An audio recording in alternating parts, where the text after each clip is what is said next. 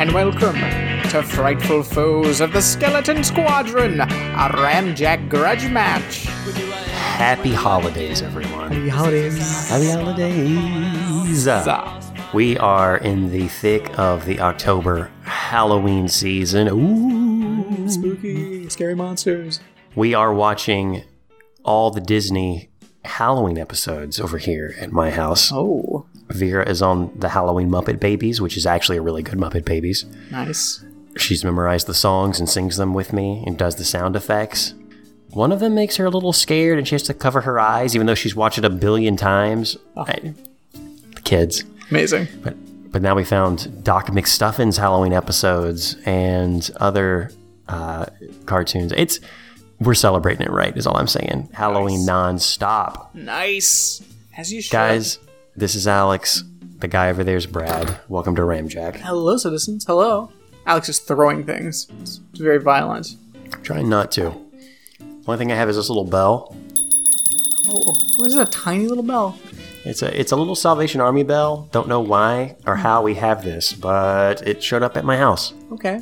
Is it haunted? It's ringing its summon a Salvation Army man. Ooh. I don't know. I guess we'll figure out as the uh, podcast goes on. I'm sure he's going to want some money, Definitely. given of my own free will or by force. He's gonna force you to give some money, and then he's gonna discriminate against uh, gay people. Huh. Yeah. But he can't have my money. Hmm. Uh, I know later in this episode we're going to be covering a spooky episode of MacGyver. Ooh, scary MacGyver. Season 4, Episode one Who starts their season with a Halloween episode? I mean, what, we're bringing MacGyver back like mid-season. Yeah, I don't. It's weird. That is strange. I want answers to that. I don't have them presently. I didn't research it because the MacGyver episode left so many questions about the show MacGyver. Mm-hmm. Um, And a lot of questions about Teri Hatcher. yeah. So look forward to that in a moment, ladies Yeah. and gentlemen. Yeah, definitely. Brad, I have um, some pretty spooky news, some random stuff that's been happening out there in the world. But I, like everyone else, want to hear your firsthand experience with a certain film that just released. Oh, Because you're living that regal life. living that regal life. I saw Joker. Uh, a lot of people. Are you okay? Oh, I'm. Be on it. I mean, I was very scared going in. I know the military, for some reason, had warned me that uh, this movie might cause people to murder people, and every uh, news station in the country seemed very excited about that possibility for some reason. bated breath. Oh, I drooling at the prospects, just like Oh, ready was- with all their uh, news vans, just patrolling the city, waiting. Real, real dumb. Um, no, Yeah, super dumb. movies. It's a fun ride. It's a fun ride.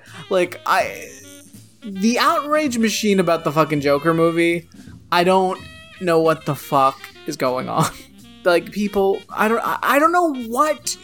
I don't know what. I don't know what the fucking world is that we're living in. No, no, just stop. Just stop. It's a good movie. It's a fine movie. Joaquin Phoenix is amazing. So fun ride. Definitely a fun ride. Does he deserve an Oscar? Uh, sh- yeah. I mean, I don't, I don't, I don't know Should- that. I mean, he was great. Yeah, maybe. Um, he should be in the running. Sure. I, I can't. What else has come out this year that's Oscar worthy? Has anyone, has any other fictional character won two Oscars? Is another question. Or would the Joker, Heath Ledger. Batman's nemesis, Heath Ledger only won. Uh, was only even nominated for an Oscar because he died. It wasn't that good. Whoa. Wasn't that good? Whoa, Brad, coming in that mov- hot that on this Halloween that episode. movie's fine. There's nothing wrong with that movie.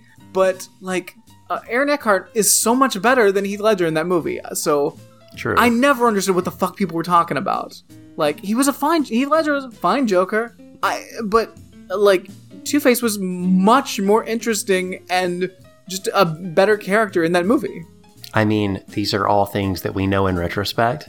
Again, I would still stand by my rating of DC movies the last time we spoke of it Shazam, Aquaman, Wonder Woman, and then the rest, who knows where they fall. The Joker's good though. It's it's it's an actual movie, so which is nice. Um, it's first of all everything people have said online, and you know I do try my damnedest to avoid uh people reviewing or being movie critics on the internet because I think it's the most unbearable thing on the planet. Uh, but it was kind of hard to avoid with Joker, and I don't know what the fuck most of these people are talking about. Like I have like uh, there was all this talk about oh it's it's it's a movie about about incels, and I'm like no no it's not in not in any way shape or form. Like you have to work to make that happen. You have to really work to make that happen. Are you telling me that the Joker wasn't really sad and upset because he deserved sex and no one would give it to him? No, that was Oh, well, not. he's definitely not That was incel. literally in no way, shape, or form in the film at all. Huh. Well, then I guess he's not an incel at all, then, because that's a core tenet of being an Yeah, right? yeah. Huh. Yeah. Okay. Well, that's. I mean, because the Joker character in the comics isn't an incel either. I mean, is Yeah. there ever a version? I mean, I know, there- I know there's the new Joker that laughs, which is a big deal in the DC stuff. I- but that's like a different thing. I- I, don't think he's an incel either. He's like a weirdo. I, I don't know. I, I really feel like this was largely predicated on the fact that last time there was a. Well, not last time, but the time before last, that there was Joker in a movie, um, like a guy shot people. So, Which I've gotten some more details about that. That guy, because the news said, at least the first take was he was dressed up as the Joker and was going to kill people. Mm-hmm. The dude had his hair dyed red, and apparently he just had his hair dyed red. And someone said he's dre- he's dressed like a clown. He's he's dressed as the Joker, yeah. and he wasn't even really related to the Batman movie. He just was going an opening weekend and knew that was the hot movie and just went in there. Yeah. It, like, Because he wanted to hurt people. Yeah. Supposedly. I mean, Well, no, that's I yeah, it's That's the same exactly- as like is like the pulse shootings. People are like, "Oh, this guy was targeting gay people," but in fact, he, the guy didn't even know it was a gay club. He was just going to a place where there were a nightclub to hurt a lot of people um, because he was upset about like I want to say it was like the uh, like U.S. Syrian relations or something. Like I like these I don't I don't know what the fuck people are doing anymore. Like people don't know what the fuck they're talking about and this shit just keeps going around in circles on the internet and I fuck off. Like fuck off. I, I have listened to and seen and read reviews that are similar to what you're saying. Essentially, fuck off. This is a fun, fine movie. Yeah, it's a, it's a good movie. I mean, like it's leaning real heavy on like Taxi Driver and like that sort of like 70s like gritty thing with the Joker, which I mean, if every movie is going to be a comic book movie from here on out, I'm glad I'm glad we're branching out. Oh, Like- definitely. Like if this is if this is the world we're going to be in where every movie is a comic book movie, fine. This is this is what we need to be doing because this is it's a really good movie. And the best part of the movie is that Thomas Wayne is pretty much the villain. well, yeah. Like it's that's great. Like Thomas Batman Wayne is a, a piece very- of shit, and I'm glad he's dead. See, Bruce has a very, um, I guess, distorted memory of it because to him, I mean, he's um, his memory of his parents are they were great, they were awesome, and he didn't really know them as assholes or forgot about it maybe because of the tragedy that happened with them. But it doesn't surprise me that Daddy Wayne was an asshole Yeah. and a jerk, Yeah. and is he uh, surely a billionaire? Like, Well, and it's just like rubbing it in the faces like a, of Gotham. He's like a fucking neoliberal monster. Like he's the Oh. worst because it's like the whole movie is like there's like garbage strikes and like the crimes out of control and they've cut all kinds of like funding for uh for the poor in Gotham and it, like the town is just going to hell. Like it's a real awful like bleak 70s late late 70s early 80s world. And uh, like Thomas Wayne is running for mayor, and uh, but it's on this neoliberal bullshit of like, oh well, we just need to, we need to clean things up, and you need somebody you can trust, and like without actually offering to do anything, and uh, there's uh, all this uh, upri- uh, uprising going on, and uh, people are protesting and uh, complaining about the rich, and Thomas Wayne is uh, basically like fuck, fuck these people. So yeah, he's a monster. It- like like the politics of the movie are solid. That's pretty awesome. Like, I'm looking forward to seeing Yeah. it when it streams. Like, and uh, uh, the other thing I see like people saying on the internet is that like it's making the Joker, um, who's a violent, you know, uh, sociopath, into a hero, and it doesn't. Like he is unwittingly somehow like becomes like kind of loosely a figurehead uh, after he kills a bunch of rich assholes on a subway, and uh, then Thomas Wayne like is an asshole. So I like really, and then but nobody knows who the fuck what's going on. Like it has nothing to do with him. Like no, no. It's a great, it's, it's a good movie. It's a good movie. Fun, fun ride. Joaquin Phoenix is really fucking good though. Like, like it's a it's a solid performance. I never realized how awkward Joaquin Phoenix was as a person, just in general. But he is a solid actor, Ah, and I that is one of the. I just really want to see his portrayal of. I just want to see him. you, yeah, you just need to part. see like his, the physicality of it all, like his weird like. I, the things he like. Brad is trying to mimic around, it. I think right so- now in the video, it's it's, a so- little. it's so squirming and uncomfortable and weird. It's yeah, it's really great. he, I, yeah. I'm looking for. I'm looking forward to seeing Yeah, it. it's a goodie. It's a goodie. Brad, I saw a movie recently What? that I would say is interesting. Oh, I don't know what possessed me to watch this. I watched it once, maybe twice in my life. Um, around, I guess, when we got out of, we're in high school or like right when we graduated. Um, and I was doing just some fun illustration work and I needed something to have on for noise, essentially. Everyone was asleep. I think, well, you know what? Maybe I'll put on something that's a little festive. It's, it's, October after all. Let's see what uh, what movies are on that I could uh, watch. Oh, I you know I guess I could watch Scream again. oh. So I watched Scream, the original Scream.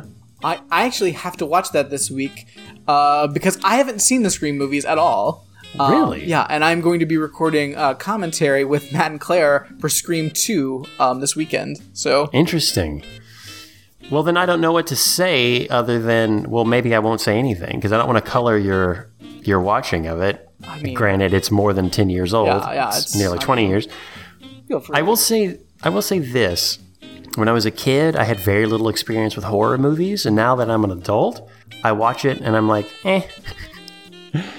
it's it's fun, but not very good, is what I will say.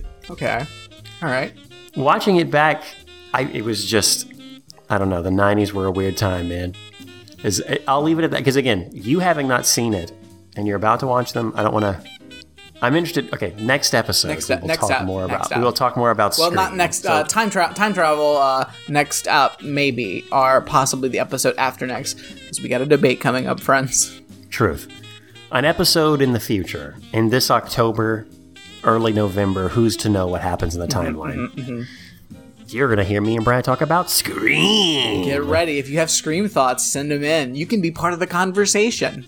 We could make that the title. Like we could make that the thing we talk about if we wanted. It's Halloween themed. Sure. Well, you say sure now. Watch it Oh first. boy. Oh boy. I found this mask in an old shop. I had never seen anything like it. What are you doing? It was strange, and He, he looks crazy. I had to put it on. I saw when I put it on. I saw I saw through the eyes. I saw things. It made me powerful, powerful, like knife. like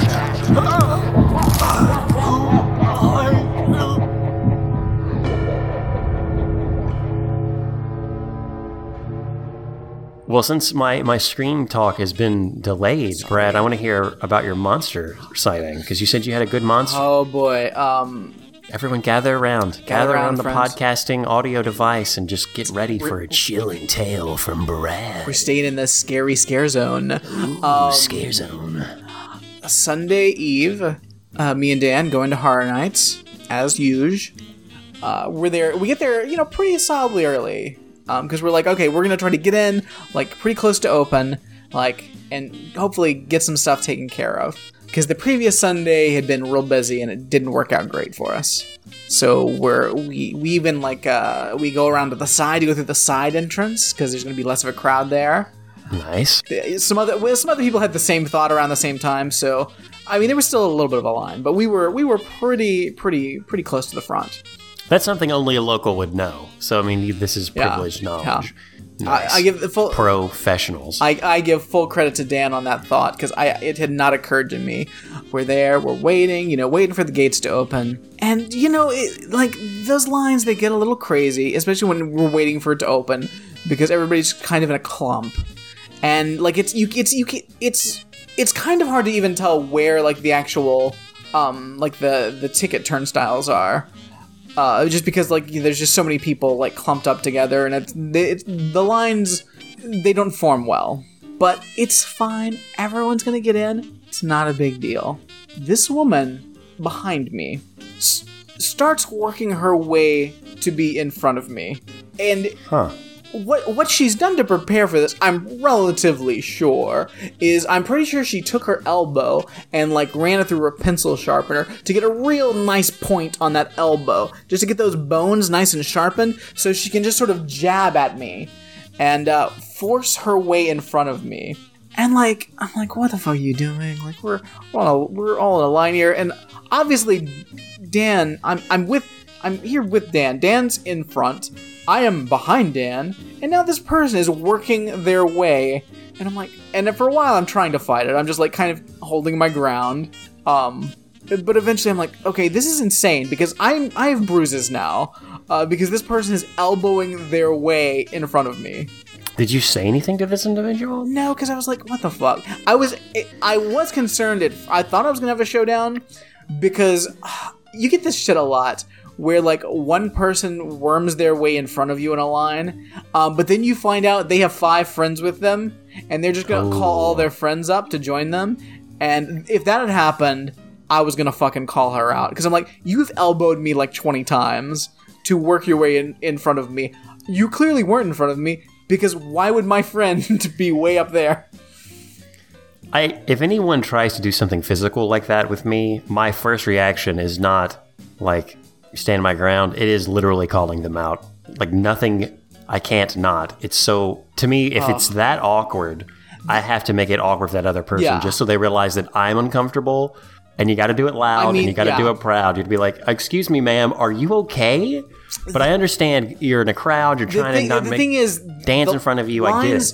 The lines weren't very clearly formed, and that's how she was getting away with it because it was more clumped. that line. ambiguity. Yeah. it was a clump and not a but proper like line. clearly, clearly, we were approaching a line.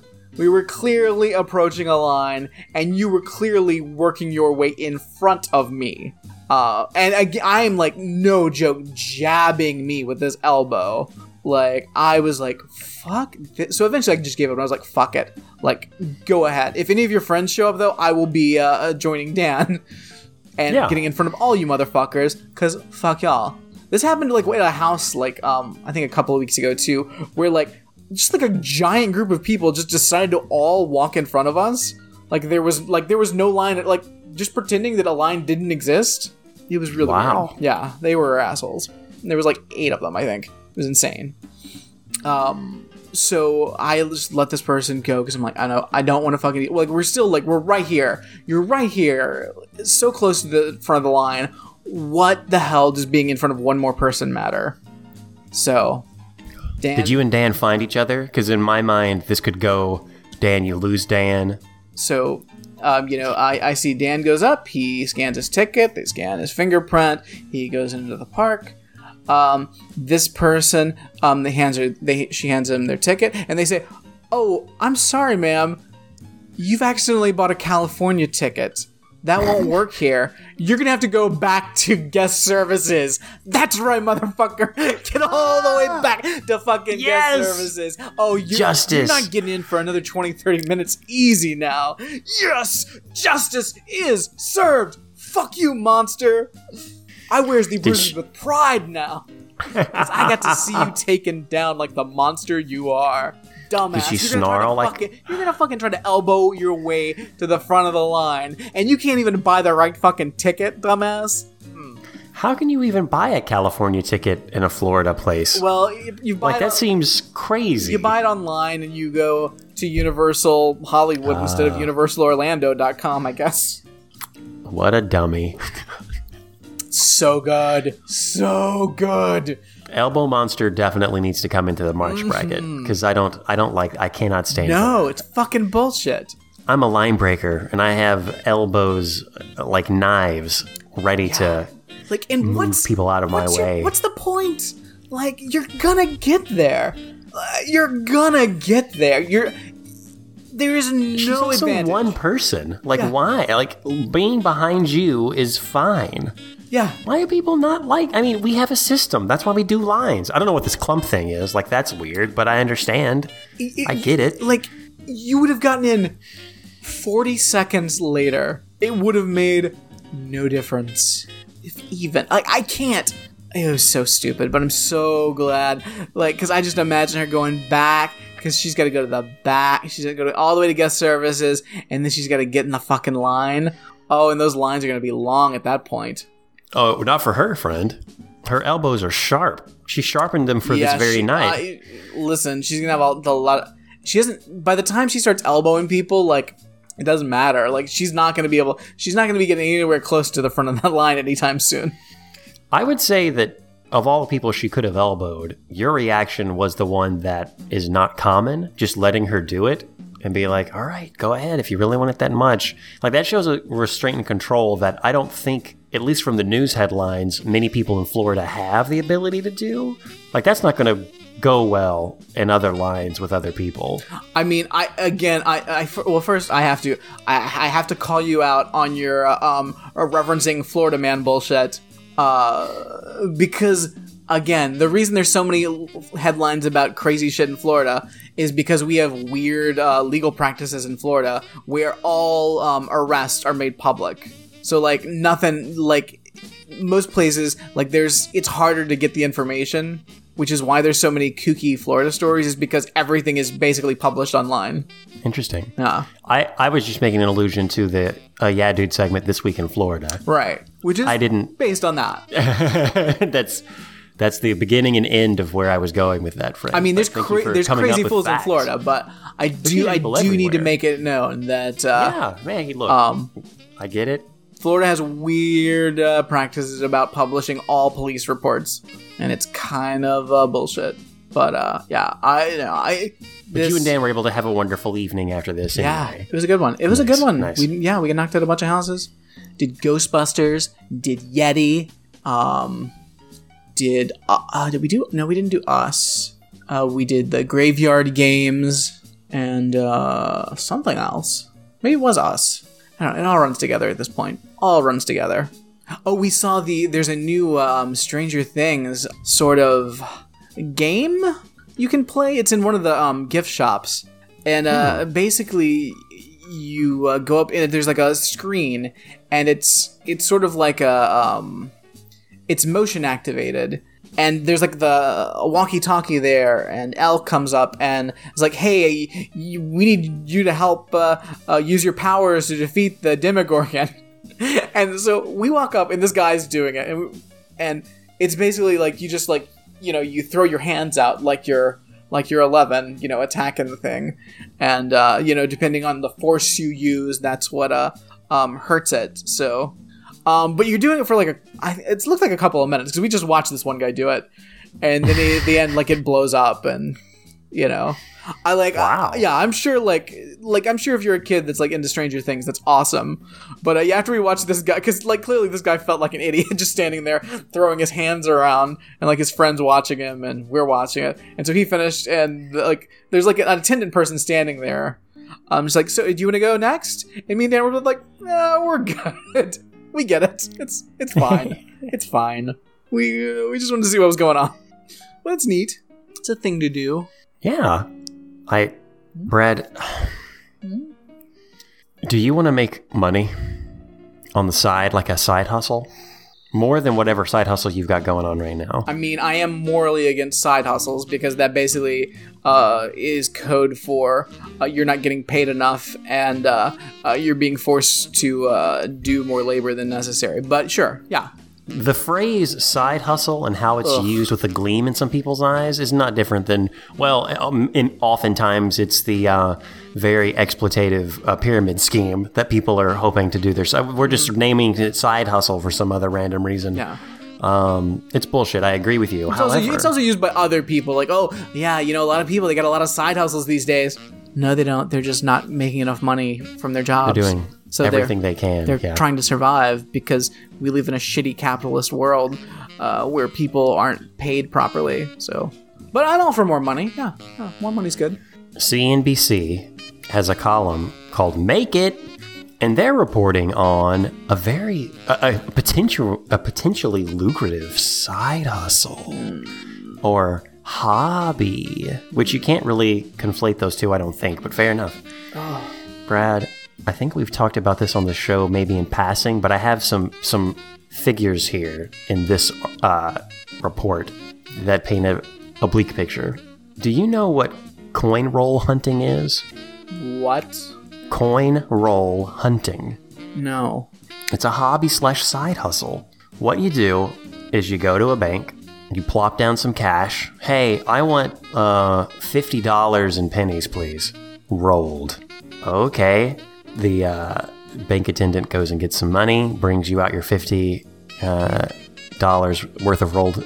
It's a Coinage. hundred hundred rolls of pennies. Uh, thank you. Um, you've brought in whatever type of instrument you want to use to get it to your car because that's going to be really heavy. Heavy. It's Um, like two I cigar exaggerated. boxes full of pennies. I think.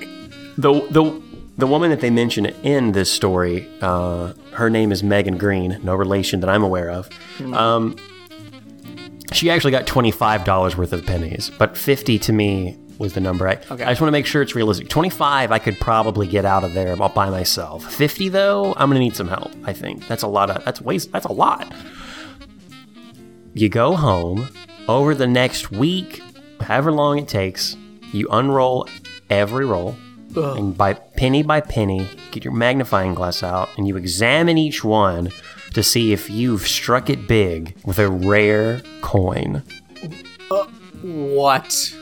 It's a hobby. I. You could be watching your shows with your magnifying glass, laughing at whatever's going on, and then you, okay, all right, let me just, for a second, uh, let me look. Okay, this one looks like just a normal penny. Let me see another of the hundreds of I have to go through in this pile. What? I could strike it big. First of all, how much is how much are even is a is a rare penny worth? Good question, friend. Now, we laugh a lot on Ramjack, and I don't know if we're making fun of people so much as we're calling things out, to use a phrase we used earlier on this show. Um, Megan found a, a penny that was double struck, very lightly double struck to the word liberty, you could tell, and in God we trust. Um, even, well, mostly the whole thing as far as lettering was double struck. From 1969, it was an S doubled die penny. After it was appraised, twenty-four thousand dollars. All right. What? How? How? Like, How long did she hunt for this? Yeah. What are the odds? I don't know if that's- like what? Like how many of these are in know. circulation? Like I don't know if that's important. like this is. I. Um, she searched for the next few weeks through these uh, pennies, so it took her weeks to painstakingly Weeks. go through all of these. Also, before she found one, she also struck it big. Like it's very rare that you would find something like this, Yeah. and then sell it. And then she spent weeks with her hands smelling like uh, uh, copper coins. Well, that's the thing they don't tell. Yeah, All you're gonna smell is like fucking pennies. Ugh. in good, in better condition, it could have gone for seventy-five thousand dollars. Um, and one person found a, a, a penny in this coin roll hunting game and sold it for one hundred and twenty-six thousand five hundred dollars. So so two people have found rare coins. Friend, Like how many rare are- coins are out there? I, I mean, I, I mean, I, I think the clue is in the where word they're really expensive. Yeah, I. But you got nothing. You're not losing money. You're just losing time, valuable time of your existence on your short, fleeting life Yeah. on a rock ball fly, flying through the universe. I I'm- mean, I look through coins. It's my hobby. You gotta do something. It's better than Candy Crush. It's better than you know going outside for a walk or spending time with people I love, and, or a real hobby, an actual hobby. and so in the end, what you're gonna do is you're gonna take these pennies, you're gonna roll them or put them in a machine, um, take them back to your bank, um, and then you're gonna get more pennies, and you're gonna be getting the same pennies again because guess what? Like nobody had nobody uses change anymore, and like change is it's not circulating that far, so you're just gonna be looking at the same pennies uh, like every other week. You're gonna get Yeah. you're gonna get twenty four dollars worth of pennies. Uh, you're gonna take them home. Uh, you're gonna find nothing. Your hands are gonna smell like pennies. Then you're gonna roll them up, take them to the bank, get some more pennies. Um, the next week you're getting those first pennies back again because the the pennies aren't circulating that much. So you got to switch your game up a lot. You got to go from bank to bank. You got to go to banks where you're pretty sure there's no other hunters out there. You've got to you've got to really know your territory. This is awful. This is awful. Here's some tips for Ramjack listeners who want to do this. Don't. But I, Don't do first this. tip, don't do it. Right. Second tip, search for silver. And ni- before 1965, uh, dimes, quarters, half dollars, and dollars were all made of mostly silver. It's easy to spot these because the rims of them don't have that copper color or nickel color. They look like silver. These silver coins, friend, can go for um, some money, definitely more than their face value. Dimes. They are out there. Half dollars. You're going you're gonna go to the bank and get a bunch of do- how much are you gonna get? How much money's worth of di- this is this is insane. This is stupid. This is useless. This is no this is no good at all. I i if if you're looking for like a low-key hobby like this jigsaw puzzles much more rewarding But doesn't jigsaw puzzles don't give me money, Brad? neither does That's this Well, okay, let me show. Let me give you a little bit more. Another tactic: go with half dollars. where will you get half dollars? How much money are you like? How much money do, do you have in free flow that you can get a, a stack of half dollars? Brad, listen to Larry, who is a form who is a former coin roll hunter, by the way. That's what he's labeled himself, and has also um, requested that we we don't use his last name. Uh, Larry's got secrets, but this is what Larry has to say. Pennies and nickels may be more fun to search through because you're more likely to find something good in every box. But if you want to make a little bit more profit, go with the halves. That's coin hunting's coin hunter speak. Uh, depending on uh, current sil- silver prices, uh, I, I, I pre 1965 half dollar, which is 90% silver, is worth about six bucks. You paid 50 cents for it. You get six dollars for it. Profit. Some can be worth up to 250. That's a higher profit than most of the pennies you're getting. Turning a you- penny into like two dollars is, I guess, something.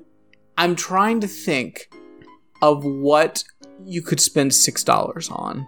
Uh, maybe uh, maybe a real fancy uh, Starbucks drink. True. Spend six dollars on that. Um, I guess a value meal at some fast food chains. Um, six dollars. Six dollars. Hmm. Six bucks. Another pro tips: start start at home, friend, because you are right. your bank may already be mined by another hunter, but the money in your house that you might have been collecting in a jar, no one's got that, and you've you've kept it out of circulation.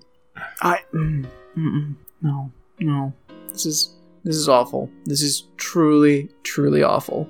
No one do this. If any if anyone's listening and does this, I you've I you're you're a monster. You're a monster. Uh, take that money and I go take all those coins. Take them to a fucking Coinstar. Uh, get a get a cash out. Donate that money to Bernie Sanders or do something decent with that money. The last the last pro tip I will give you is be nice to bank tellers. And I'm just going to read this, so buckle up. Depending on where you go, some banks are generally happy to order boxes of coins on request for you, a crazed hunter of rare coins, though not all are required to do this. Larry, Secrets Larry, recommends getting to know the bank tellers and bringing them an occasional box of donuts or a pizza if you make a, particular big or if you make a particularly big score. I just won six dollars. Donuts are on me, guys. Give me another box. Big money. Remember, let me just say, um, as a person that works for a bank, if someone went to one of our branches and like brought like a box of donuts or a pizza in order to get change, like they would they would call and we would all be making fun of that person. Remember, Larry says, you are creating more work for these individuals by getting give, forcing them to give you rolls and rolls of coins. And if they want to, they can cut you off at any time without warning. It's true. S- Some banks won't want to give you coins for all the obvious reasons, in which case you're better off seeking a different bank rather than trying to talk those individuals at that bank into just giving you coins. Yeah. Yeah. Guys, don't be a coin hunter. Yeah, This don't. the this is so lame. This is this is so much lamer than like those assholes that buy a metal detector and walk around like trying to find treasure or whatever the fuck they think they're gonna find. Like at least then you're walking around and you know getting some exercise and you know coming across maybe like a, a weird story. Like oh yeah, I found this weird thing. It's gonna I just imagined an interesting story to it. At least there's that. You're still lame as fuck. Um, but you're not sorting through change. It's so gross. Change is filthy. Like, I, who, who wants to use any form of like physical currency anymore? No, cards all the way. Brad, agreed. I have. I, am I'm going to switch uh, reports here for obvious reasons. However, this next one's a doozy, and I think I've shared this with you and Jonathan earlier this week, but I still need you to help me understand what's going on. Mm-hmm, mm-hmm. Brad, Owen Dennis Riley is a 17 year old, and he's never been in a relationship. He's never had a girlfriend at 17. However, he has a cult following, a rather large following of a half a million subscribers. That's 500,000 on YouTube. Monetized videos, making good, making good money by pretending to be a boyfriend on YouTube for you It's so weird. so many videos for whatever's going on. Is it, is it Valentine's Day? Let me just bring up my fake boyfriend, Owen. And Owen is there and he talks to the screen as if he's your boyfriend. And I guess you can role play that he's your boyfriend and you can um, take some comfort in that, I guess. Or I'm not sure what you get out of this, but um, Dennis also goes the extra mile by not only incorporating rating what's called a boyfriend roleplay video situation, but he also brings his ASMR part into this. So um, he tries to give you, quote, brain tingles with his ASMR boyfriend roleplay videos. Brad, thoughts? Concerns? What? I, I we sh- like people should be more upset about this than the Joker movie. because How, what do you mean? because this there's something wrong with society. Like this is this is this is morally wrong and questionable that we're in a world where people are having youtube asmr boyfriend. I no. What? No. No. No. Brad, hmm? he throws out some money numbers, and this is interesting. First off, his family's uber Christians, so fuck this guy already. But his family's been very supportive. They thought it was cool that he could make money uh, from whispering into a microphone and get so many subscribers and help people, you know, with whatever this helps them with. For every 1,000 views, I make $3, he says, without a hint of braggadociousness. The views on his uh, role playing videos range from 155,000 to 2 million. You can do the math, he says. Thousand, three dollars.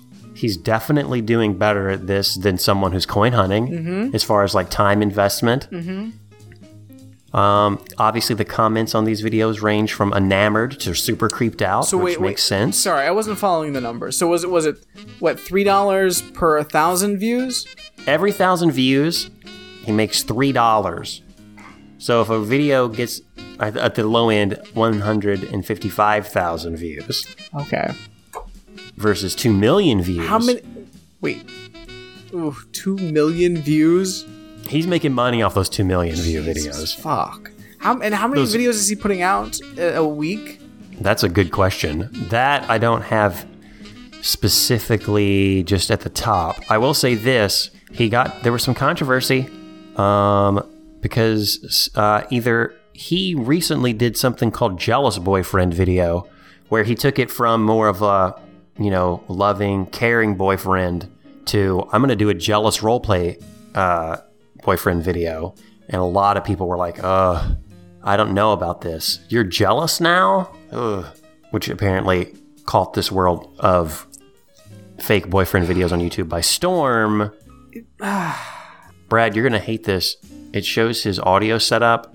Well, first off, it shows his. There's a picture, and this is reported by the New York Times, of his mother looking in on him through uh, a doorway into this kid's studio. His studio is nice. We got all the, all the walls have soundproofing foam, and he has really good lighting. He also has the most expensive of the Yeti. My, this kid, this kid's got a nice setup. He's doing good. Well, he's, he's making six thousand dollars off a fucking video pretending to be a boyfriend, so he better he better have a nice setup. Any kind of boyfriend you want, he's here to give it to you. Um, yeah, you were correct. I, I would say that this is much more alarming about our and says more about our society than the Joker movie. Yeah, you know, yeah, we things things we should be upset about.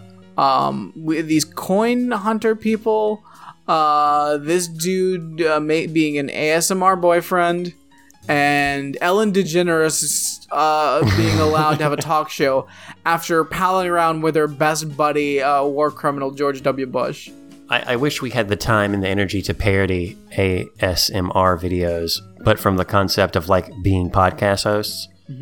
I mean, not being podcast hosts that also roll in ASMR. Though I think at the end of one of our previous episodes, where we start doing uh, the nighttime phone chat thing Yes. With Yoda, that kind of started to get toward there. But it would be funny if we made videos of like, hey, you know, this is this is Ramjack, and we're bringing you these videos. We are podcast, like we pretend to role play to be something that we are already, but in a different vein. Like just do the show, like the entire show. The, the whole the ASMR, ASMR. episode. Yeah. yeah, like hello, welcome to Ramjack. This is Alex. Um, this this is a very special episode. Of course, it only unlocks at the six thousand dollar tier on Patreon. Oh, you know what that bell means? One, I was able to use it for the first time in our recording. And second, we got a nice sound coming for you. That's just me, uh, I guess, what would I be doing? I, I don't want to describe this because I don't want to actually do this. But anyway, it would be, look, oh. if you have, if you give us $6,000, we would e- gladly do this For for, you. six thousand dollars, yes, absolutely. Look, a lot of a lot of the great like musicians will re-record new versions, like remasters of mm-hmm. their music mm-hmm. for a small fee. We will remaster any episode of Ramjack for six thousand dollars in an ASMR format. You just have to pony up Absolutely, we will. Any episode. any of the episodes. If, if Jonathan does an episode, would we we would have to bring him on board? Six We're, thousand not- bucks. we're not cutting Jonathan in on six thousand dollars. we'll just do an ASMR Jonathan impersonation. I mean, if it's whispers, we could do that, right? Yeah, We have the audio. Maybe that would work. Yeah. Any other guests like Too Tall Mike Miller? Oh yeah, well yeah, we'll, we'll yeah we'll we'll I- uh, we'll, imperson- do our- we'll impersonate Mike Miller. We'll Yeah. do we'll do our best to impersonate guests on the show, but we'll We're- recreate we're it to the best of our ability. Anyone in though? Like, listen, three thousand dollars a piece is already we're already halving it. Uh, we're not cutting that anymore. We need those dollars. Mysterium's not going to buy itself.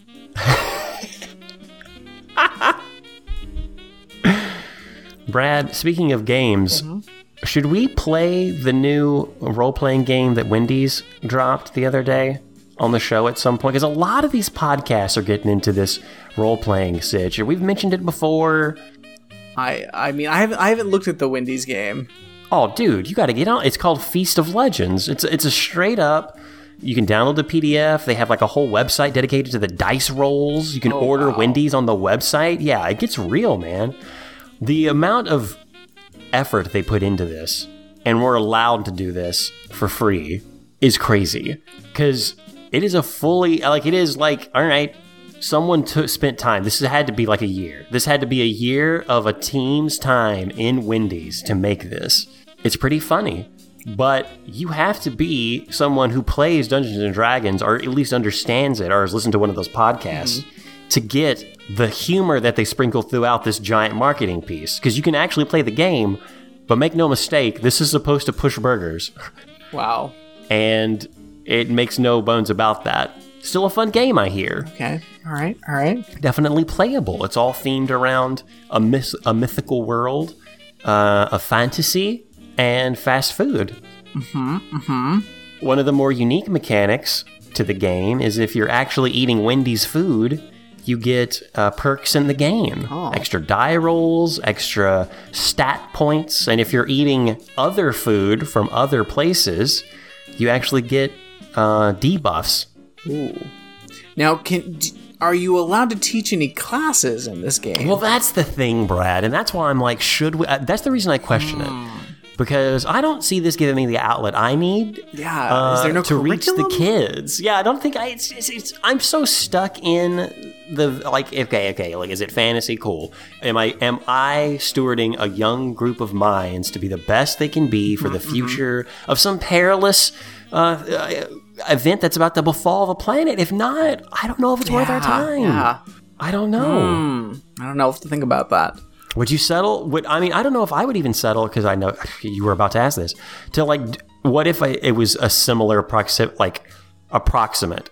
I'm a manager of a team of Wendy's employees that then have to go out and save the day from the Ronald McDonald's of the world. Grimace, you know, has to be a bad guy. Oh, if you're making a Wendy's RPG, uh, obviously the king from uh, Burger King is going to be someone you have your sights on. Question: Where does the Wendy's game fall on Hamburglar?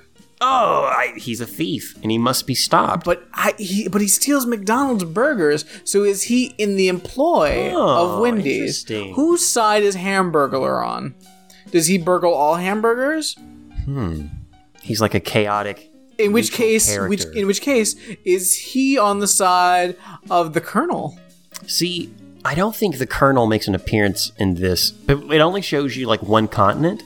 Oh, Surely he exists on another one. When, once they obviously expand this game for Right. free, once this makes them all the money from their hamburgers, which are already making a lot of money, they'll bring out another companion yeah. book. I, I want to see. I want to see what happens when they go up against Little Caesar oh snap!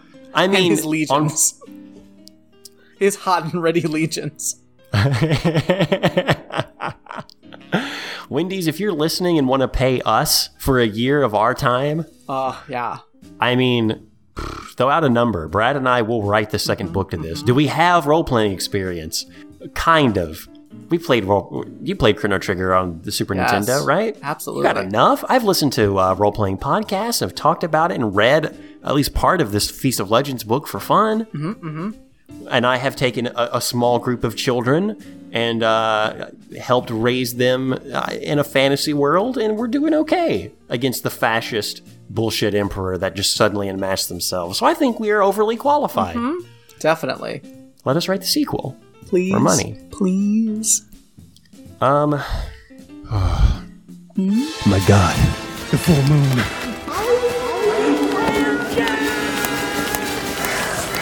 We've talked about this a little bit on other episodes as far as like the concept behind this, but it doesn't make it any less worrying.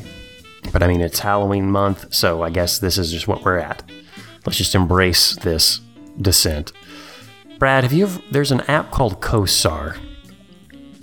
Um, it's for millennials, and what basically it does is it daily and routinely throughout the day uses what is called a mystical algorithm to take an old school approach to the zodiac and send you uh, hourly, um, three times a daily uh, horoscope stuff. Why? Probably because it helps with your life. Does it? You need to know what's going to happen tonight. Do I? Well, Does it? you're a Scorpio, right? Mm-hmm. What if CoStar had sent you something very vague, kind of warning you about something?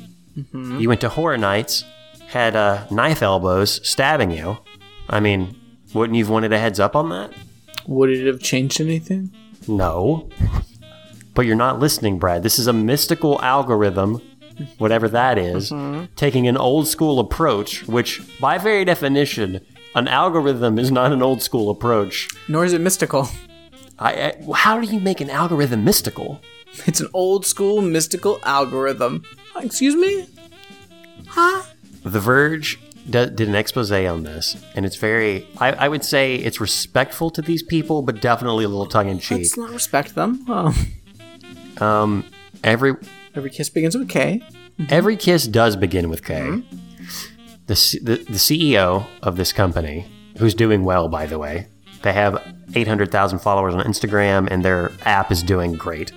Um, oh God, one of these CoStar is free to download, but you have to pay three dollars to enter in your birthday information for you to actually start getting stuff. Ugh, fuck off.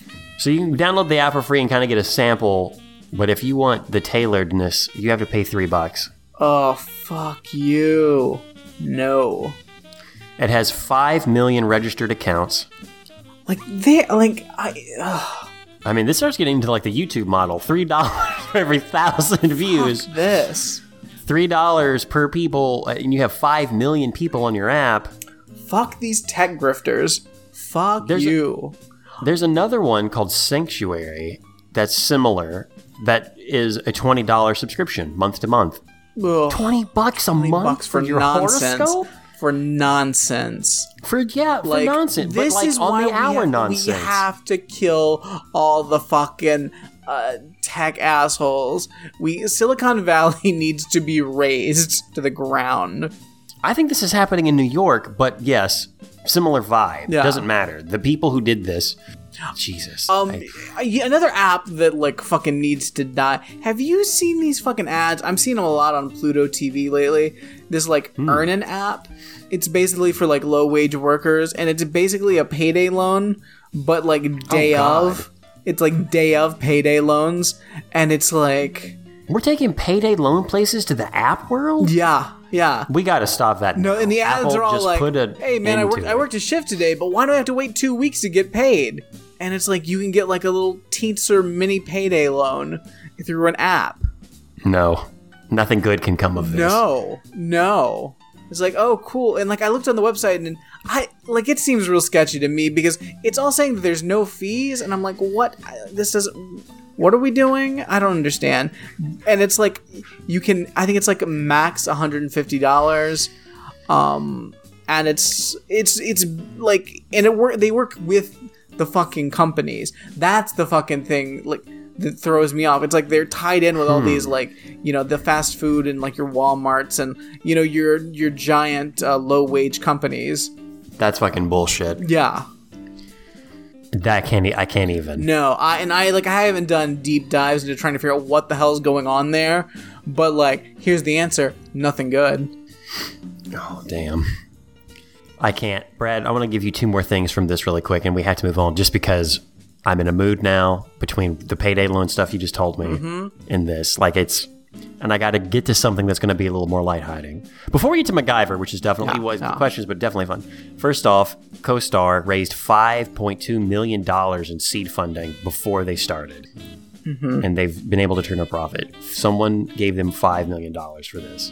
A bunch of people.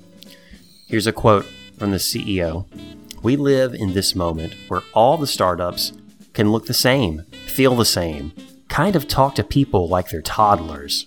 Everything's cartoon and curvy edges, but that's not real. Your app is horoscopes. Please take a seat, honey.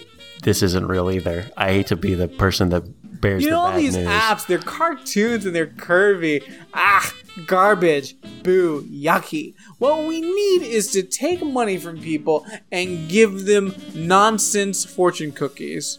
Sans the cookie, of course. you know my favorite part of going to a Chinese restaurant? It's uh, paying the bill and getting the fortune from the cookie. Get rid of all the food part and the uh, um, is spending times with uh, friends or acquaintances um, in the conversation. I just like the mon- part where I give away money and get a, a fortune. Oh man.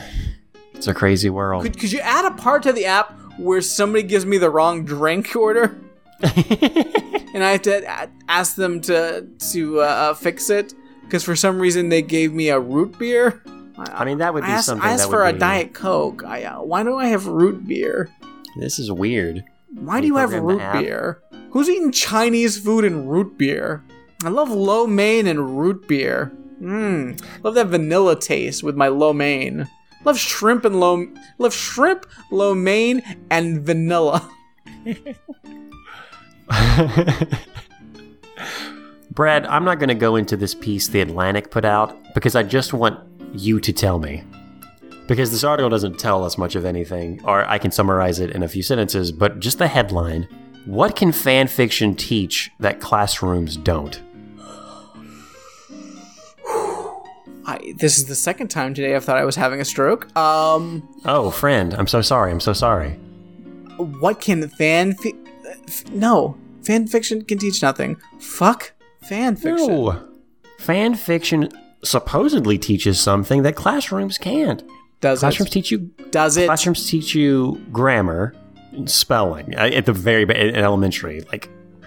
But like when you're older and you are going, let's say you're trying to take writing classes in college. Mm-hmm. What what are they going to teach you in those little textbooks in that little box of a room that you can't learn on fanfiction.net? Because that's what the article's title is like telling me. It's asking me what you can learn from fan fiction that you can't in the classroom. And Brad, I'm not a writer. You are. You tell me. First of all, I the presumption that I, there's some. Why do you pers- What can you? I, I don't know. What can you learn from fan fiction? I'll start there. What are you learning from fan fiction? ah, like how to not- how to write shit. Um, how to uh, uh, steal other people's ideas, and uh, because you're too lazy to create something yourself. No, no, I no, don't no. know. Um, Brad, how to work within a how to work within a framework that already kind of sucks.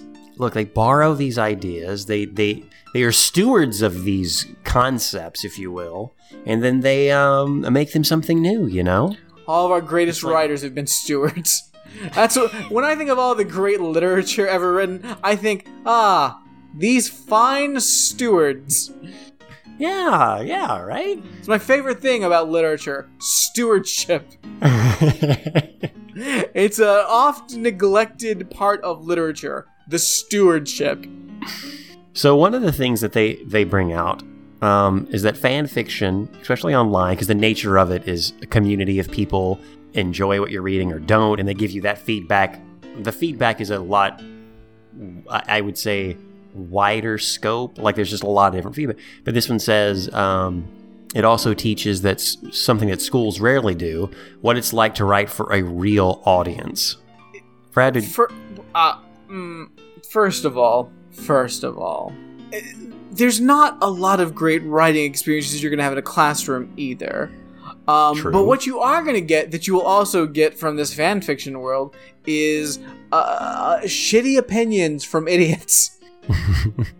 you you can get plenty of that in the classroom. Trust all kinds of stupid, useless opinions. You can just get, I guess, maybe a lot more of them in a fan fiction environment. Probably Faster? yeah, probably. The last thing I have for you, obviously, I, um, I don't know how to how to say it. This is terrifying news, but fascinating from a scientific standpoint. Brad, you know how spiders have been found high up i- at high altitudes, cruising around. They got their little spider silk. They've released about like maybe a foot or more of their silk as a line, and we thought that they were able to use that to catch like wind or up currents and drafts. They climb to the top of trees, and that's how they would travel. Because every spider apparently has the ability to fly if it can just get high enough. We didn't look close enough to really see what was going on until recently. That isn't what's happening. Spiders have found a way to l- use Earth's electromagnetic field to fly with their spider silk. It's not the wind. The reason they shoot their little web out is to help to harness uh, negative ions, and it is that static electric charge that propels them up into the air. Wind can help like carry them, but that is literally what makes them fly. Electromagnetic like force Okay. they can detect it. They can detect the amount of charge. It's built into them around them. Be like, okay, uh, okay, yeah, uh, all right. Let me shoot my web here, and I need to be about this long. And all right, here we go. I am suddenly a magnet against the earth, and I am flying, my tiny creature, to go and conquer the world. And that's what we discovered. I mean, I don't know how long it's going to take them. I mean, we just learned about this, but we don't have this technology. It took us forever as humans to, to even begin to make balloons to fly in, let alone planes. They do it just by shooting a little thing up and static charge flying up into the heavens. Does this not concern you? Does this not worry you? No, no, Why? uh, not, what do you not in mean? the least. I no. They have harnessed the power of magnetism for themselves, and that's how they fly.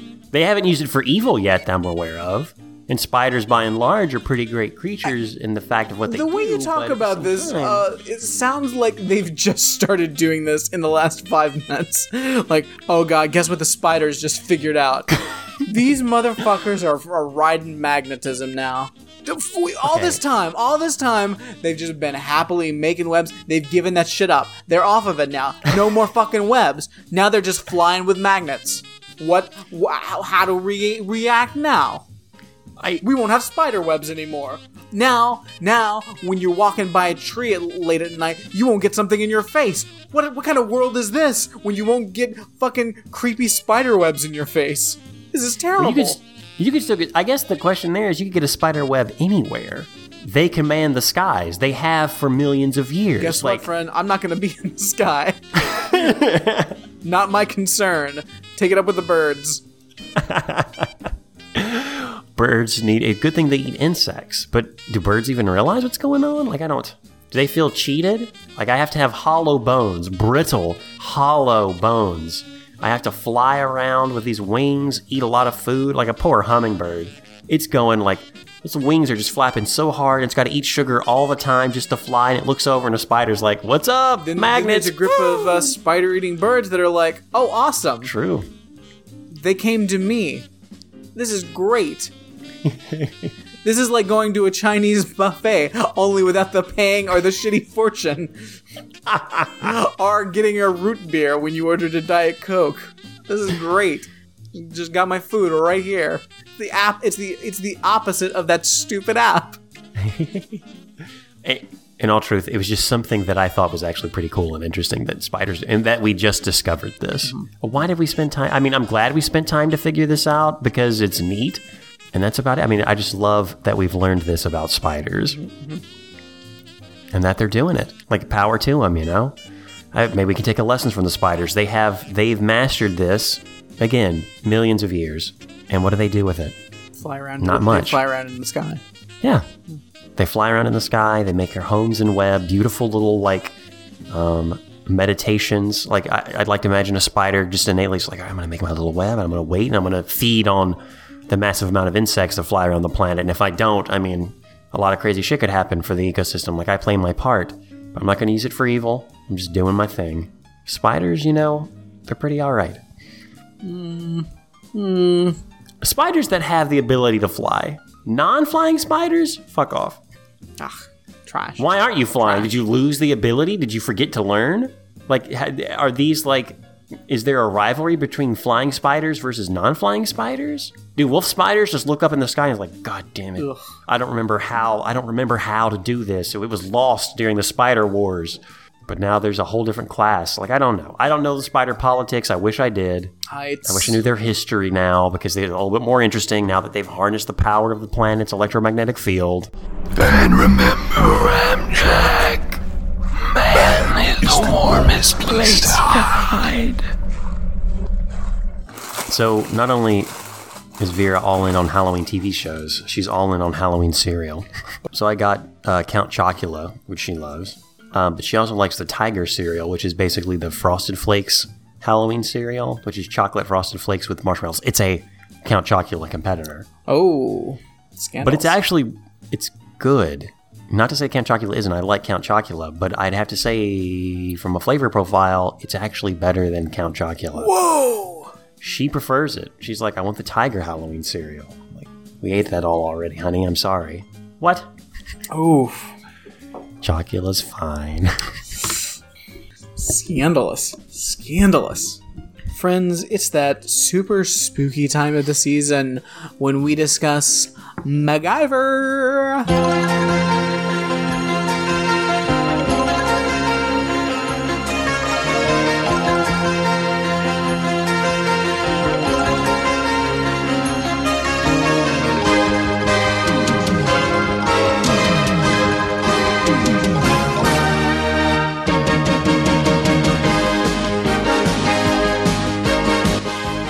Solid, theme song. Oh yeah, definitely. Um, I'm going to have a minute to summarize this episode of MacGyver. If I go horrendously under, I'm a chump.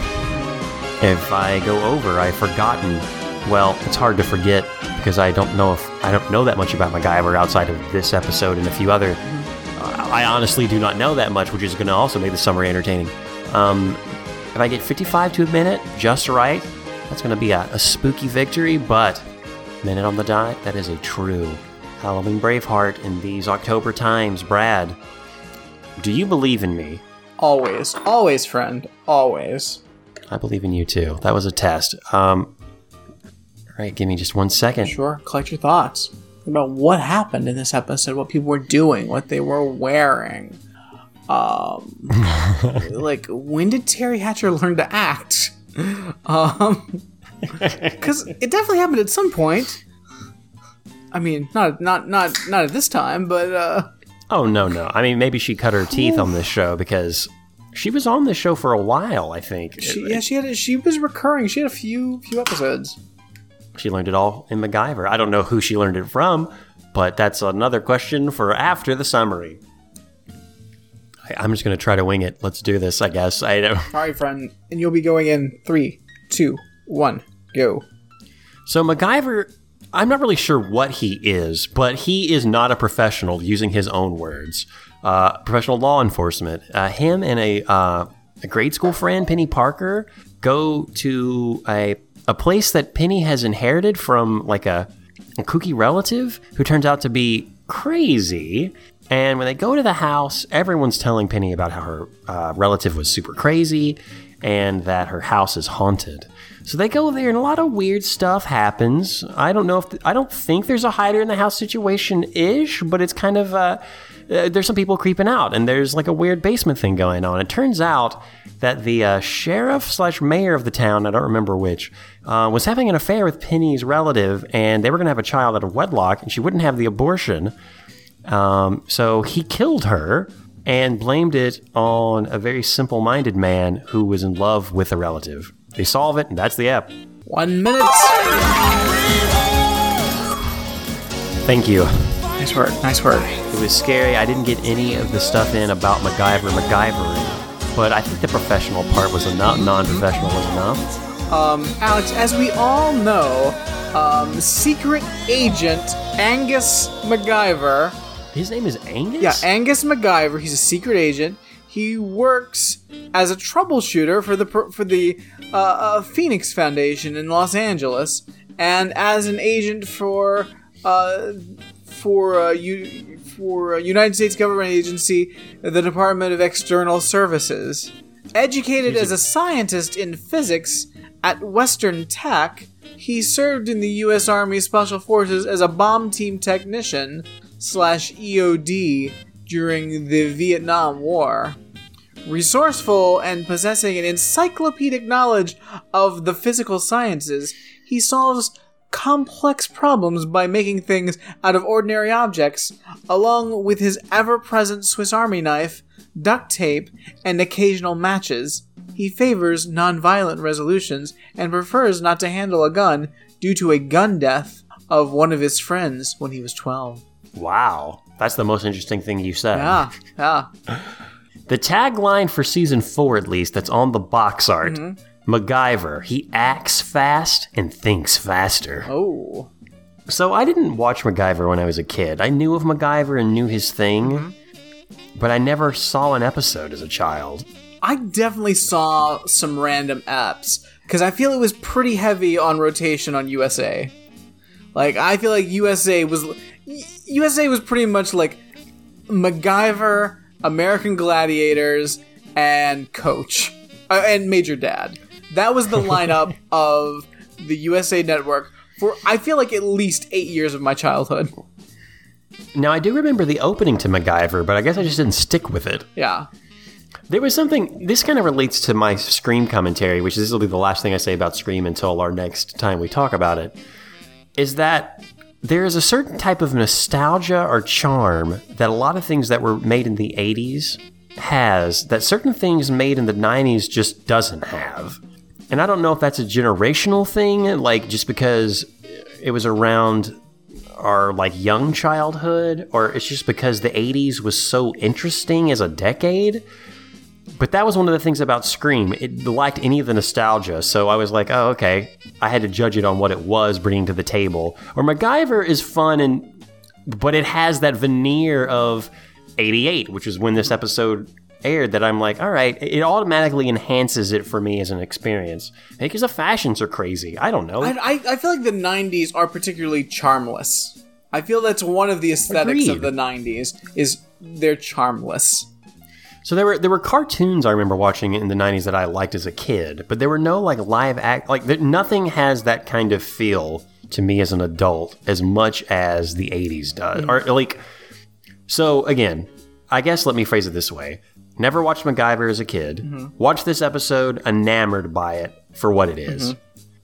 Another live, I, like when I was a child, I watched a lot of shows on Nickelodeon. Are You Afraid of the Dark was one I've talked about on the show before. It's creepy. Have a nostalgic feel for it. Watch it, still kind of like it. But if I watched an adjacent '90s show, like late '90s show, I would not have that same like it doesn't have the same draw.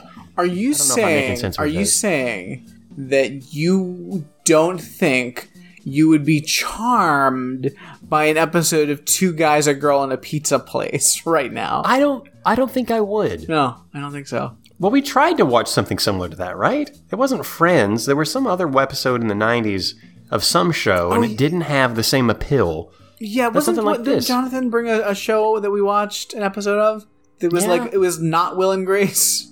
But it was. Yeah. I don't. I mean, maybe it's because that's a sitcom versus MacGyver. But I mean, we watched oh. sitcoms from the Yeah, but I'm 80s. I thinking mean, like what were like the dramas of like the well uh, the only thing I can think of like drama ER. wise is oh ER yeah mm fuck ER. I don't. know. because she was taking itself seriously but it wasn't quite there yet. Um, Any of the police procedurals? No. Yeah. Get out of here. no, I, I was about to say the only thing I could think of watching that was quasi serious would be like Star Trek in the '90s, and that's still that's still got Star Trek charm. Oh, that still holds up for sure. Yeah, but I'm like, I don't, I don't remember like, like shows in the '90s, like mid to late '90s. I'm like, don't know, it's probably like NYPD Blue. Like I never watched that Ah. shit. Well, that's so.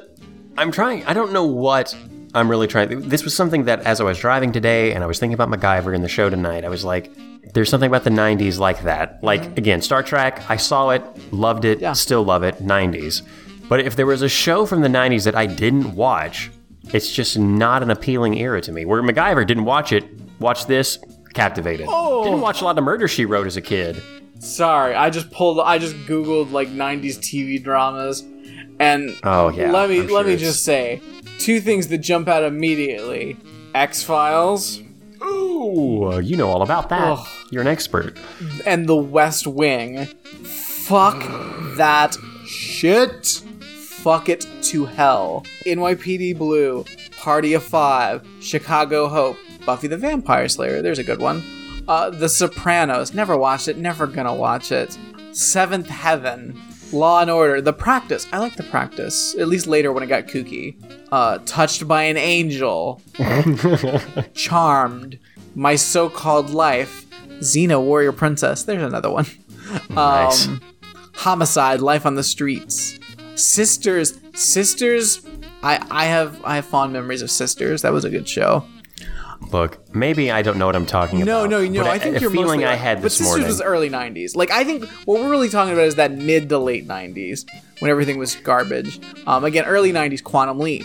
But yeah, I'm, very, I'm looking. there you uh, go. Oz. Never gonna watch that show. Felicity. No. Uh, Dr. Quinn, Medicine Woman. There we go. Now that's a that's a classic show. Classic. Um, Ally I- I- I McBeal. hate- no. Nash Bridges. Pass. I'm just like, ugh, Hard pass. ugh. Jag. The definition of a show we will never watch for this. Yeah. Well, I don't know. When we get to uh, a thousand episodes, maybe we'll have to watch Jag. Maybe it'll appeal to us by the time we get to a thousand episodes. I don't know. Uh, Again, a show that I am fascinated by and I've only watched one episode of, The Pretender. It's a, Ah, it's a show about a guy that pretends to have other jobs. It's the best premise ever. Oh, Well, that's a side hustle for sure. uh, yeah. So that's So I, Yeah. I knew I knew almost nothing about MacGyver other than he was super savvy and constantly got out of, uh, I would say, intense situations by using his, as you said, encyclopedic knowledge of the sciences, particularly physics, maybe chemistry. I don't know who the hell Penny Parker is. I was actually surprised. Um, I cannot think of her name at the moment. The actress who plays Penny Parker, Teri Hatcher. Teri Hatcher. There isn't much to say about MacGyver. It's uh, f- this is a weird episode of MacGyver too, and it feel it feels like an episode of Baywatch Nights. In fact, it feels like an episode of Baywatch Nights that we saw. There's like a limited cast. Yeah.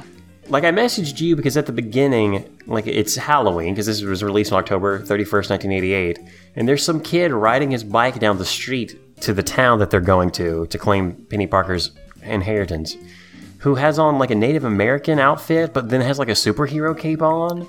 And it was just a weird. Like I was like, what are these kids dressing up? Like Yeah. who made this costume? Like who put who what who in wardrobe put this on this kid? It's very bizarre. It's It's weird. also like it's weird that we're again remind friends this is and it's available on daily motion it's available on amazon prime. Uh, you can watch this episode. It's season 4 episode 1 season premiere friends. Season premiere. And we're starting off with so weird. with this and i don't know. Teri hatcher is awful She's not the only person who's awful. no he's MacGyver isn't good in this uh, winning any awards. like I, I was like i feel like hasselhoff's an improvement oh, Hasselhoff, yeah, him and Angie Harmon's chemistry is totally better than these Yeah. two. Yeah.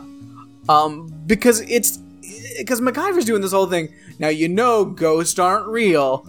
I repeat after me, ghosts aren't real. And I'm like, uh, I The what's going on? the best the best part was the very beginning when they're driving and they're giving us all the exposition, which is great because again, I don't know who the fuck Penny Parker Mm-hmm. Yeah. is.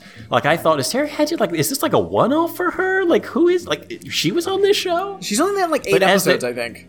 When she first mentions that people think the house is haunted, his reaction is, "We talked about this." Like he looks at her and he's like, "No, hold up. We talked about this." So before they even went on the trip, there's been some sort of like uh, tension between not only will they, won't they, which I guess kind of happens in this, though it seems more like it's just she and he are very awkward. Um, they've talked about ghosts a lot, and he gets really mad when someone mentions ghosts, which you know Yeah. I get kind of because yeah, ghosts are bullshit, but at the same time, MacGyver, chill, mate. Also, like the details of this inheritance are kooky because it's it's what it's it's she inherits it on it's like the first relative to I, I, what is she supposed to be on her 30th birthday or something I guess. Yeah. Like, dude, I honestly do not know the details. Like, it's so It's weird, they- though. It's, Like, it's it's- stated so weird. It's like, oh yeah, this was my this was my aunt's house. Um, uh, she died. She died in the fifties.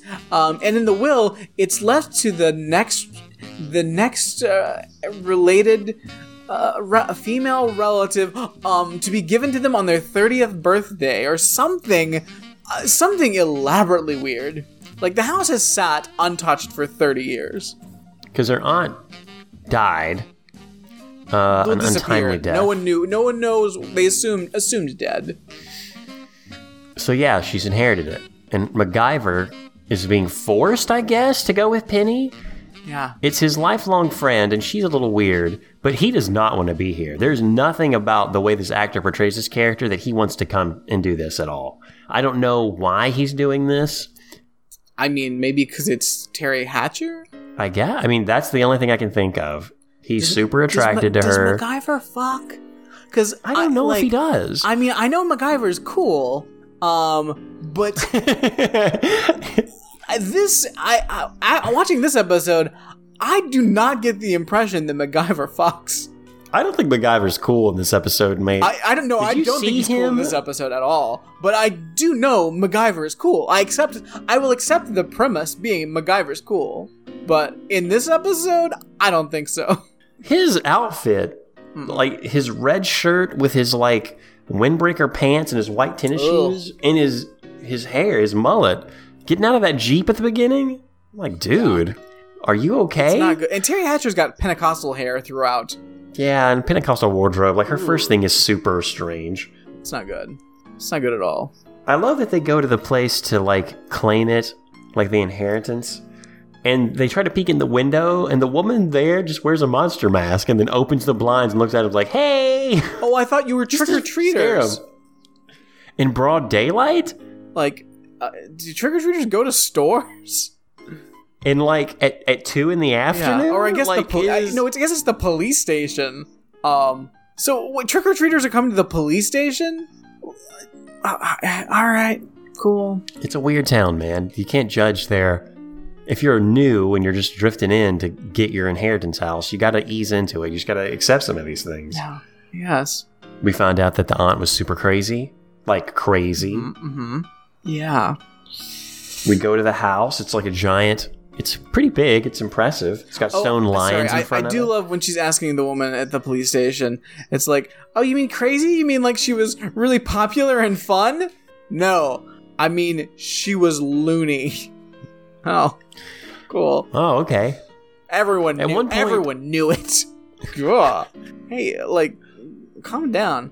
Yeah, when she went missing, uh, it's the only unsolved murder in this town, and and every year uh, the sheriff gets hell for it at election time. People are still like, "Hey, you haven't solved that murder yet, sheriff, fucking loser." I would Thirty love to years be you haven't town you haven't solved it yet. What's going on with that? Got any hot leads, sheriff, on that crazy woman that died that we all talk shit about? Now, everyone, listen. I know that we've come here for the debate. Have you solved the case sheriff yet. Sheriff? Answer the question. And I know that we ask that question every time. Gonna solve that case anytime soon, Sheriff? Gonna solve it? I again, I haven't solved it. There's no new breaks in the case. I wish people would stop asking me. Hey, Sheriff, can't you can't you solve that crazy lady murder? See, in my mind, it's become a ritual where someone is lucky enough to be the person to ask that year. And it's like a kid at this point. Like it's like a big special moment, like little Timmy. It's his first time asking the question All at right, the little election. Timmy, little Timmy, and we'll give the microphone to little Timmy. Go ahead, Timmy. Oh, little Timmy is an honor student, and uh, he was one of five people who wrote an essay about why he should ask the question. And uh, Timmy, the mic is yours. I mean, that's how it should be done, right? Definitely. Make kids compete to ask a question to a murderer. Sheriff, have you solved the murder of the crazy woman from 30 years ago that we all talk shit about? oh, Good job, Timmy. Good job. Well, I want to thank little Timmy for his question. We we really appreciate his hard work and his and his academic achievements. That's that's the future of this town. Everybody, give, give, let's give him another hand. Let's give him another hand. Um, to answer your question, no, no, haven't solved it. haven't solved. it. I, I, listen, ask me next year. Ask me next year, everybody. Okay. I thought it'd be different this year. I thought for sure there was a break. Like there's a local podcast forming about the murder. So Teri Hatcher's character, Penny, has a very like childlike quality to her. Yeah. That's upsetting. It really is. Like, I mean, I, I, am I crazy? Like Teri Hatcher can act, right? I, I mean, she's gotten a lot better since this. Yeah. I don't know whether she said lessons or maybe it was direction. I- maybe she's acting But at the now. same time, I'm like, did we have this exact same conversation during when we talked about Lois and Clark? maybe she can act, Like, Brad. I don't what know. if Teri Hatcher is is secretly not good at acting? We need to watch the episode of Seinfeld she's on. We need to watch um, what is it, Desperate Housewives? I remember we need to watching watch the, the, first Halloween season, episode of I that. remember watching the first season of Desperate Housewives, and I was, and that's why I think like, oh yeah, Teri Hatcher is okay. She's she can act. We got to get to the bottom. Next episode is not Scream. The next episode is the Halloween episode of uh, Desperate Housewives, whichever one that is, and we're going to learn whether Teri Hatcher can act. It'll be the month of learning whether she can act. Guys, if anyone knows the answer, can Teri Hatcher act? Uh, please let us know. I think this may be another revelation, like when I found out Halle Berry actually wasn't a great actress. fine, she's mean- fine. she's in one of the greatest movies of all time, Kidnap. Uh, but I, but all, but way, way overrated. Way overrated as an actress.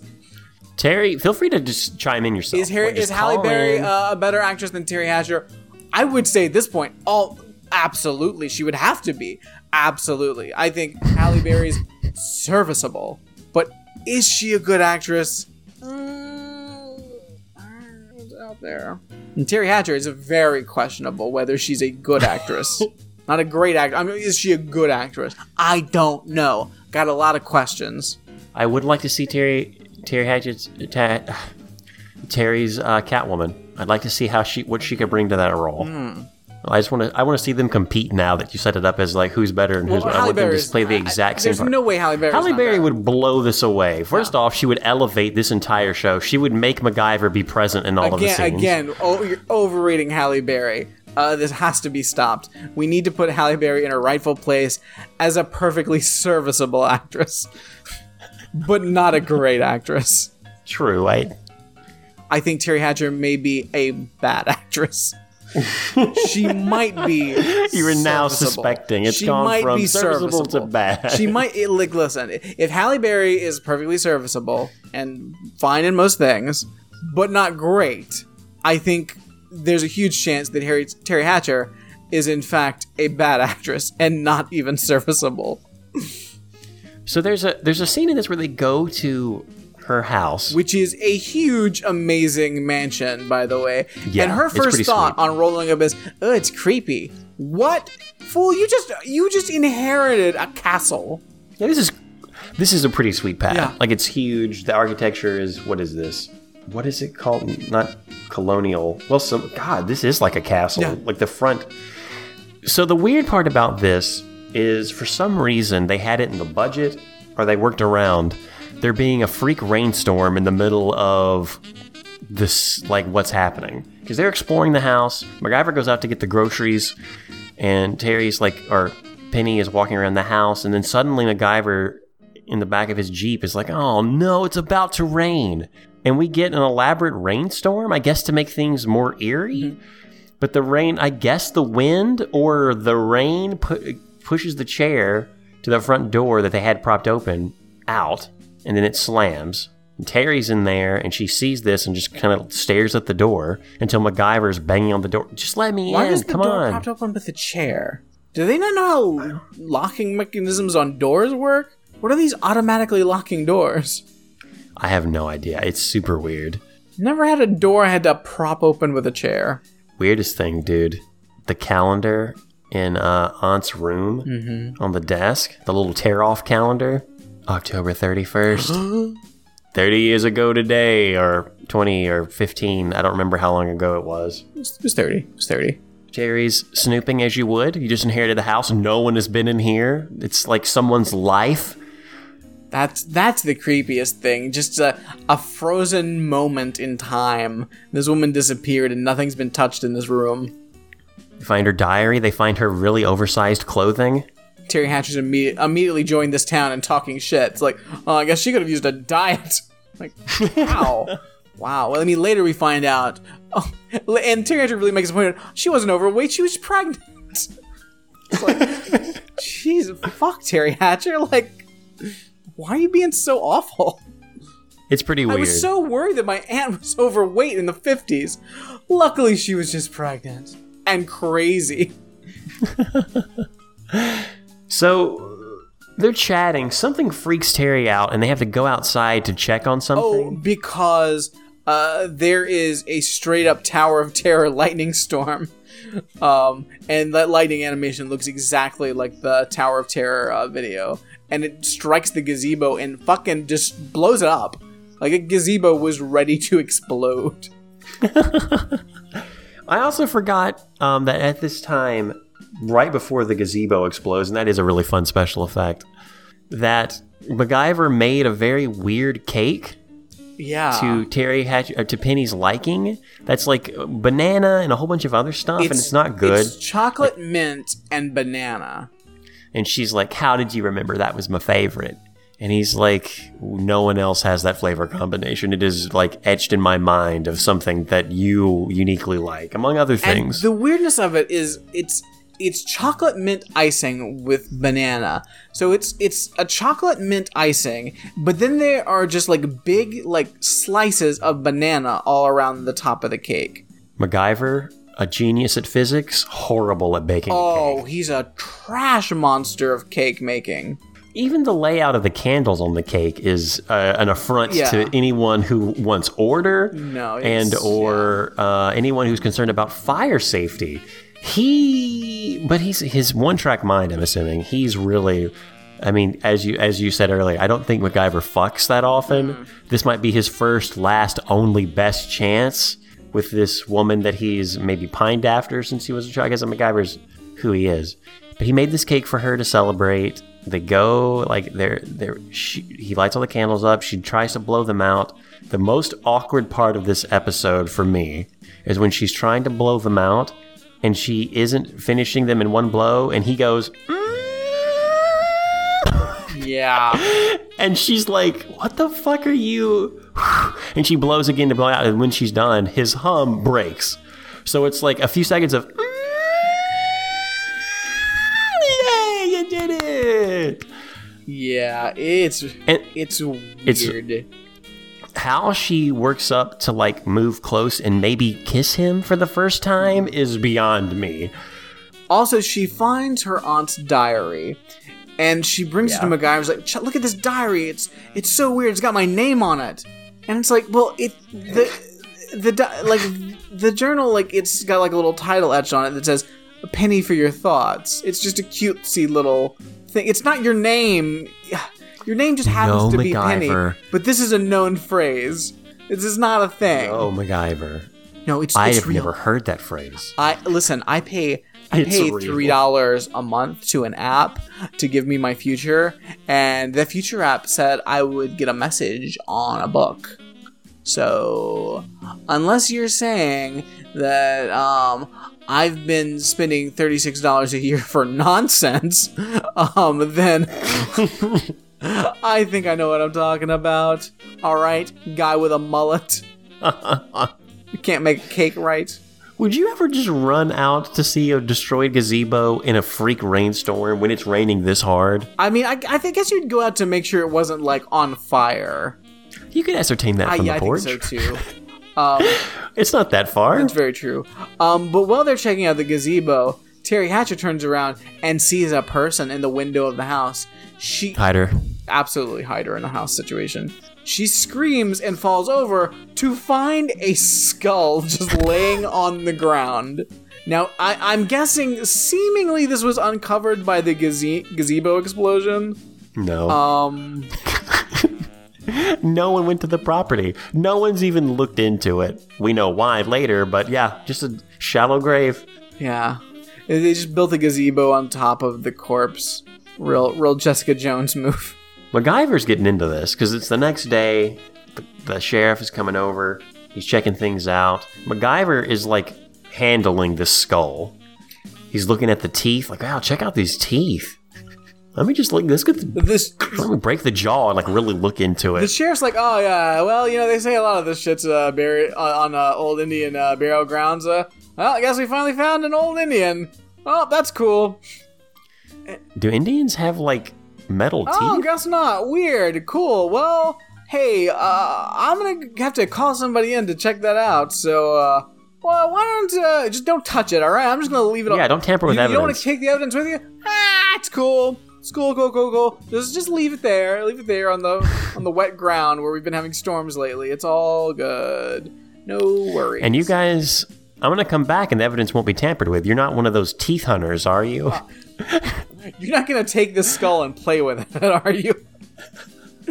What I do is I dig up bodies in the graveyard and look for gold teeth, and sometimes I get strike it big, real gold. I get a few dollars out of it. It's my hobby. Yikes! Yikes! Why did they go back in the house when there was a hider in the house? I, I mean, I guess we're supposed to assume uh, that MacGyver convinces Teri Hatcher she's just had a moment of female hysteria and imagined it because she's such a kooky broad. Bigger question. The next day, when they're after the sheriff leaves and is very nonchalant about everything, they're going through the diary, noticing like a pattern of more erratic writing. MacGyver's eating a popsicle like a child. Is that a thing on the show? Is that like a running gag that he always has to have popsicles? Because that means that he brought popsicles, Yeah. or it's a really old popsicle, Oh or the sheriff brought on popsicles. no, I, I think it's. Oh, there's also a weird conversation between the sheriff um, and Teri Hatcher. Teri Hatcher offers him coffee, and he's like, "Oh no, no, it's uh, uh my my stomach can't handle coffee." Uh, and she's like, "Oh yeah, that's what MacGyver always tells me too." So MacGyver's like, "Oh, Teri Hatcher, don't drink coffee; it's bad for your stomach." Like this dude does not fuck, right? he's I think worried you- about. He's worried if coffee hurts your stomach. I definitely think you're giving MacGyver a better tone than he would have, because this would be the same conversation about ghosts. She would say, Would you like some coffee? We've talked about this every morning. It's He bad for your fuck. stomach. Yeah, well, I'm I'm cool. It's coffee and like I'm an adult. No. Oh, I'm we're never fucking. You know that, right? I'll fuck someday. I, oh, oh no. Oh, oh. That's not what I meant. But oh, Is MacGyver an incel? so. I mean, like he's in that scene. He's, he's wearing this like fucking striped T-shirt. He looks like a child. Ugh. and again, the popsicle does not help with Popsicle, that like- image. You can't eat a pop, like a popsicle. Like I mean, if you're an adult and you're eating a popsicle because it's really hot outside and you went to a festival or Oh, listen. something or any other reason, A popsicle is delicious. I'm just talking about in the lens of a TV show where, in my mind, I was like, oh, MacGyver is really fucking cool and manly. He like makes cool like shit to get out of like uh, spy Yeah. shit. I didn't think it was gonna be a situation where like I'm watching MacGyver wearing a dressing like a child with a striped T-shirt, eating a popsicle, telling people not to drink coffee because it'll make their stomach hurt. Like this dude sucks. I, I, Penny has some weird things happen to her inside the house with paintings, whatever. Um, she goes outside. Well, go ahead. I, before If you wanna go MacGyver leaves, she's like, they're like, I wish we could find out uh, who this skull belonged to. MacGyver's like, well, I guess I could. I just have to go in town to pick up some things. You want to come along? No. That's cool. it's because she starts the conversation. She's the one that's like, ah, I wish we could solve this mystery. And MacGyver's like, well, I think I could, but I need to go get some supplies first. You want to join me? No. I love it. like the oh, I I I love the idea that MacGyver thinks he has a chance and does not. Not even close. No. No. Uh, also, uh, other thing, this show was uh, executive uh, produced by uh, Henry Winkler. The Fonz couldn't even make this dude cool. He splits. She experiences some weird stuff in the house with the paintings and sounds. She goes outside with some sort of blunt object. She goes to the tarp. Suddenly, the skull of her dead relative, we know eventually, pops out with someone holding it, and she freaks out. And MacGyver, like, crawls out from underneath the tarp. Oh, sorry, I needed the skull. I didn't mean to scare you, even though obviously I was trying to scare you, but whatever. Sorry, I didn't mean to scare you. I was just uh, uh, rifling through the uh, uh, the remains of what could possibly be one of your relatives. Were you doing all that stuff in the house? No, I've been out here with bones. What do you mean, the stuff in the house? We've talked about this. You weren't fucking that skeleton, were you? Pff, no! I'm MacGyver. I'm a cool it's so guy. weird. Why would I do that? Why are your pants unzipped? Yeah, totally cool. Hmm, Oh You mentioned you mentioned fucking though. What's what's that about? no. No. so what happens next is ridiculous. MacGyver has decided that he is going to reconstruct the face of the skull, given his, I guess, medical knowledge. Because this has nothing to do with physics, by the way. At least not specifically. I mean, what? All you gotta do is cut a bunch of erasers off of some pencils, uh, super glue them to um, an evidence skull, and act- actual human remains. just desecrates some remains, glue the erasers to the skull, and then use those as the plot points as you mold clay on top of it to recreate the face. This has a 0% chance of failure. How would this even work? Like, facial reconstruction like this from a skull? Not possible. I, all that to say, he spent all night sitting downstairs, Penny's upstairs. he's painstakingly trying to recreate this face on here as a this is his hobby, I guess, right? I want to take a human skull and putty it up to look just like my friend that I brought here because how could I possibly know how this Yeah, looked? there's. I mean, yeah, this is not. Nope. Nope. Nope. Nope. Nope. Nope. Which means he just was like, "Hey, I'm just gonna have fun and try to put flesh on a human skull just for fun. We got a wig. It looks like you." I and j- again, it's not. It's not that he's even like taking a mold of the skull. He's gluing shit to a human skull. You're first of all, you don't know who this is. You're desecrating some remains that is the only evidence. I mean, rightfully, the sheriff is mad when I- he sees yes. this art project. Yes. Are you crafting people's faces out of actual human remains? Like that's against the law, right? I mean, you like listen. You cannot dig. You can if you find a skeleton on your property, you can't fucking decoupage it. no. can't decorate it. It's not. It's not. No, that's not what it's for. I mean, listen. I don't give a fuck about you know uh, desecrating remains. I'm like, who cares? But like, some people do, and like, you don't get to make that decision for those people. Yeah. So And like, he's working on this thing, and like, it's clearly like late at night, and Teri Hatcher is watching this, looks bored. And it's like, well, I'm gonna go to bed because this looks stupid. I'm gonna stay down here, continuing my decoupage. So the next day, after the sheriff gives them a talking to, again, rightfully so, MacGyver goes out to find more bones because he wants to do more Yeah. crafts, I guess. well, I, And then, t- b- b- before that, um, okay, so um, in the end, it looks exactly like Teri Hatcher, of course, as we said. Um, Well, Teri yeah. Hatcher wakes up in the morning to find flowers on her pillow, and so she comes down. and is like, "Oh my God, MacGyver, you left me flowers. That's so sweet. I'm not gonna fuck you, but it's so sweet." He's like, I don't, I don't know what you're talking about. I didn't leave flowers. Also, uh, check this out. I made your head onto a skull. not how it was supposed to go in his mind or her mind, no one's mind. She kisses him, right? Like on the cheek Yeah, or something. yeah. Like a little peck, a little thank you. Um, as when MacGyver goes outside again to find more bones and the gazebo remains, Teri goes upstairs. She's a little out of it. She finds one of the green dresses of her aunt that fits her before her uh, prego slash fatto days. Um, By the way, the sheriff has given her coffee. He made her coffee um, in the in the previous scene. So she's been. We find out she's been drugged. MacGyver finds out she's been drugged. She's upstairs, like kind of like flowing. She has the the window open, and she's kind of like letting the breeze kind of move her.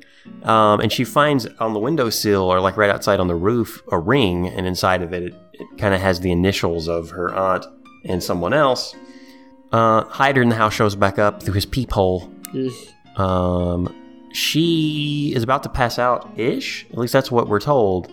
She turns around to see this guy through her vision of being drugged, who is going to like help her by spiriting her away to an underground hiding in the house situation. What's weird about that? It's a guy with peepholes that uh, uh, kidnaps a fainting woman into his underground lair, where there's a lot of pictures of her dead aunt. Look, he was being really nice. Look, he only got me because he thought I was about to faint. Is it weird that he didn't just put me on the bed in the room and then go get you, who he knows is at the house because he's the hider? Yeah. But you just spent a whole night reconstructing someone's face on a skull, so I'm sure he was alarmed. Like Yeah. I'm not I'm not ruling out that this was not necessarily a good move. MacGyver finds a secret passage. Not only does this awesome mansion house is, is is really big and cool, it has secret passages, which is baller as hell. There's also a shit ton who's of this- wigs in this closet. It's like five wigs. It's very upsetting. Upset.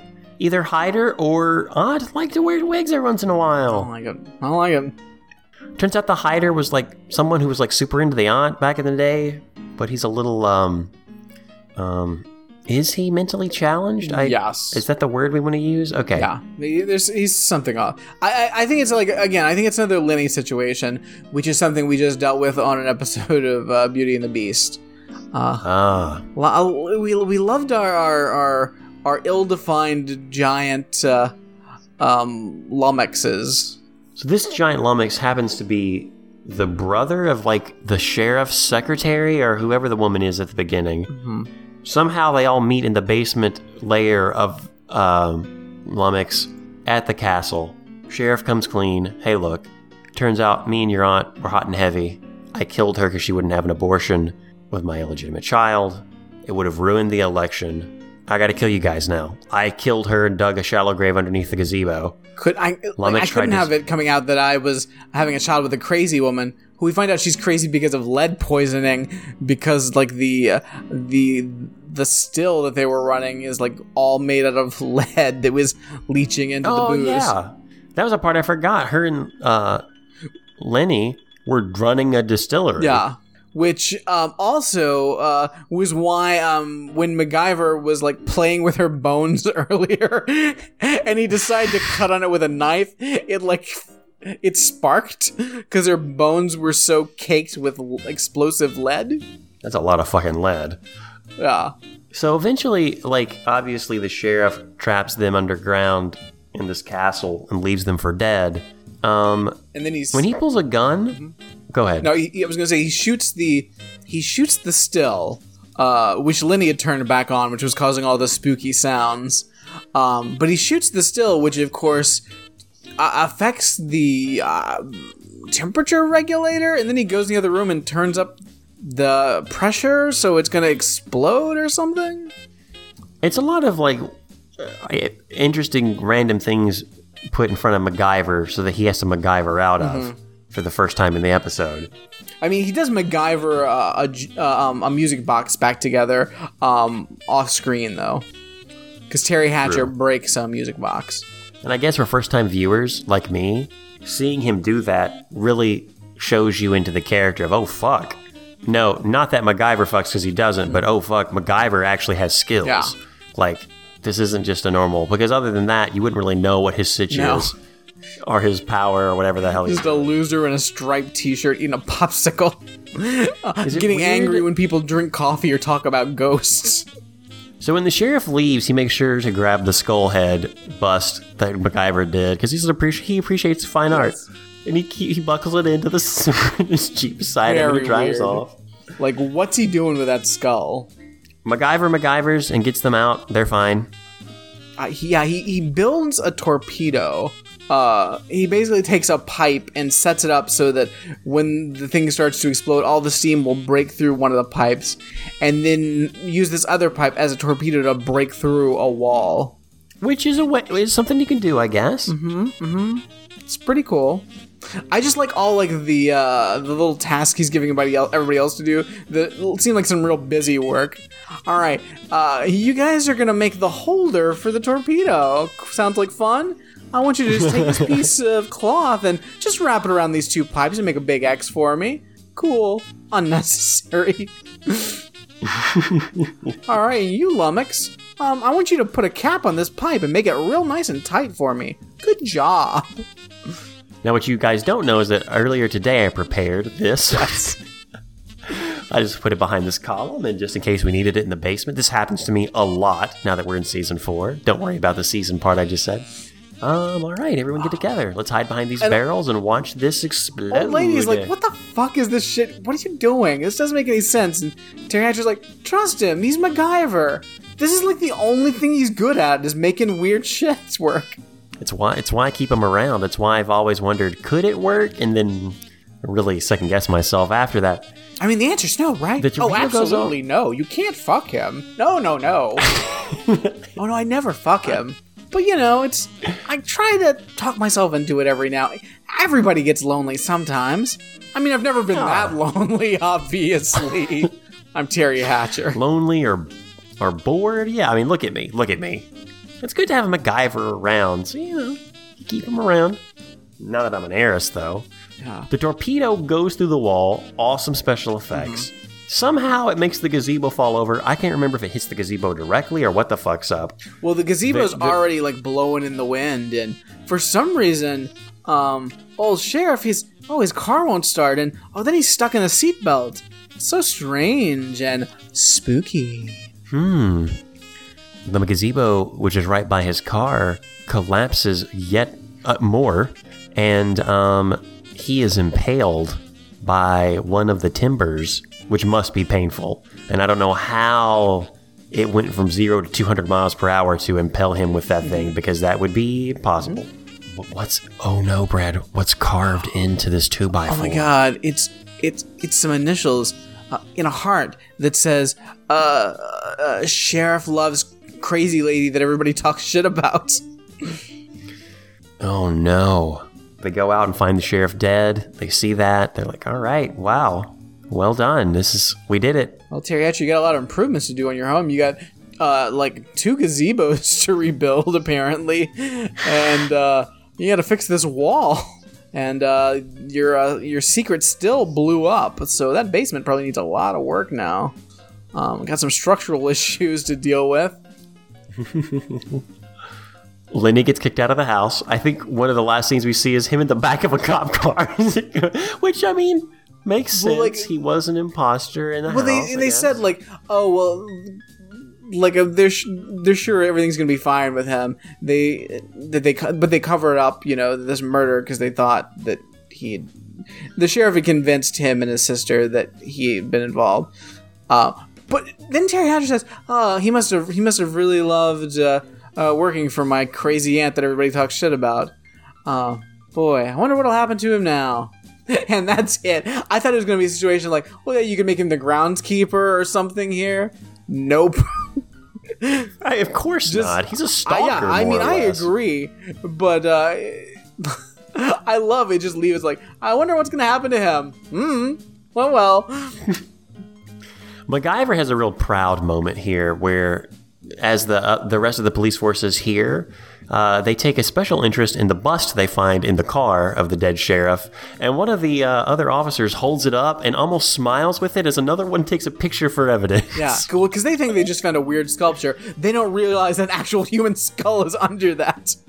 Oh, they would be repulsed. They'd be freaked out. Who the fuck used a human skull to like make a sculpture on top of? That's so fucked up. Probably some weird incel motherfucker. And that's the end of the episode. Like it just really like they're just like, all right, let's rebuild this house. Which I wish was like I wish this turned into like a murder she wrote where they stayed here and just worked in this town and like crazy shit always Yeah. happened to them as they were slowly rebuilding this house. This whole season takes place here in Teri Hatcher's weird house full of secrets. so who won and who lost, Brad? I mean, Teri Hatcher got an awesome house. Granted, now there's a lot of work to be done to fix it up. But she's still work. got a free house that's pretty damn cool. Not that much work. You can get rid of two gazebos. You still have that huge house, and the, you gotta patch the hole in the foundation. But it's in your secret room anyway. You can. There's like so many locked doors before you get there. You're fine. Absolutely. So I think So she yeah, won. She definitely won. Who lost? Is it Lenny? I mean, He gets. I don't know what happened to him. No one knows what happened to him. He's I well the he's been carted off in a police car. the sheriff went from being the sheriff to being a corpse. So Truth. that's he got away with a murder for 30 years. I forgot that the button on all of this was the fact that at the very end they're outside and they hear the music box playing upstairs. Oh yeah. and it's a little spooky because no one should be up there. But we've already established one hider was in the house, so who knows if there's another one creeping around. True. True. So who? Wait, who lost? I say the sheriff. Sheriff. Yes, I agree. Best dressed, worst dressed. Oh, who else lost? Uh, was would be the kid that was supposed to get to ask the question next year. Oh, Timmy. well, I guess Jimmy or s- little Susan. Well- she was seemed like she was going to be there. Little Susan had been working on her essay for months. What are the kids going to ask now? Who are they going to ask their questions to? Surely they keep the tradition alive. New sheriff Don. Why didn't you solve the the fact that the last sheriff committed a murder?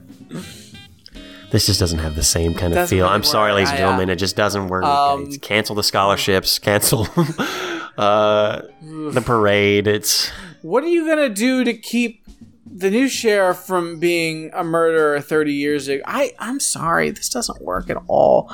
It doesn't. I mean, did you murder someone 30 years ago that we don't know about? I, uh, no questions, no questions. oh, This whole town is turned upside every year we're gonna ask the new sheriff if he murdered someone, and he'll try to get out of answering. and, eh, we found it, and we're also living in fear. The old Parker place. Uh, yeah, best dressed, worst dressed. I really don't like MacGyver's first outfit. It's just weird, and it gets the screen time when he gets out of the jeep, like I mentioned before. It's just not flattering on him. I mean, now th- his the later outfit because he puts on that um that windbreaker again over the green striped shirt. hmm So I kind of go for that just because that green striped shirt when he's wearing that just by itself is is awful, but with like the fucking ah, salmon. It looks like is it green? It kind of looks blue on mine, but it could easily be green. If it is green with yellow pinstripe, like sideways stripes, and then a red jacket, what the fuck are you doing, MacGyver? That doesn't make sense at all. You lose hands down. He's awful. Yeah, maybe blue. It, the color's kind of weird. Regardless, it looks hideous. Yeah. Best dress has to be Penny Parker, Teri Hatchett, in the green dress, right? Oh yeah, the green dress is good. I almost forgot about that. It's the best outfit in the whole show. Come at me with something else, friend. I can't think of anything. I, I no, I, I was struggling. Her first outfit is garbage too. Oh, it's it's nonsense garbage garbage. outfits. Yeah, it's it's very weird. Um, yeah, no, green green dress is yeah, green dress is best. they got away with a lot of stuff with just a cast of what 5 Mm-hmm. seven if you count like some of the other like characters and the one kid that was dre- like the background Yeah, you get some, you get a couple of extra kids in that city scene. That's MacGyver. What do you think, Brad? I not what I was we watch expecting. more episodes at some point? Yeah, not what I was expecting. I mean, at there are four more Halloween episodes. That's all I'm saying. Oh fuck! Well then, hell yeah. So maybe we'll check back in, see what's going on. Granddad, bring me the, the blue pages.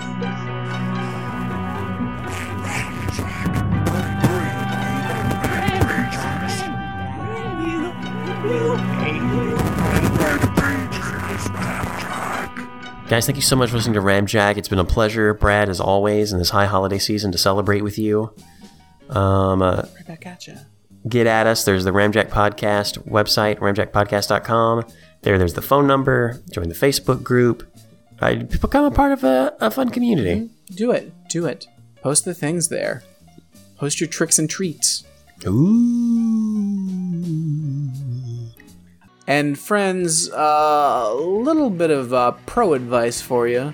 Uh, before you start elbowing people like a goddamn monster, uh, why don't you take just a quick second And make sure you bought the right ticket.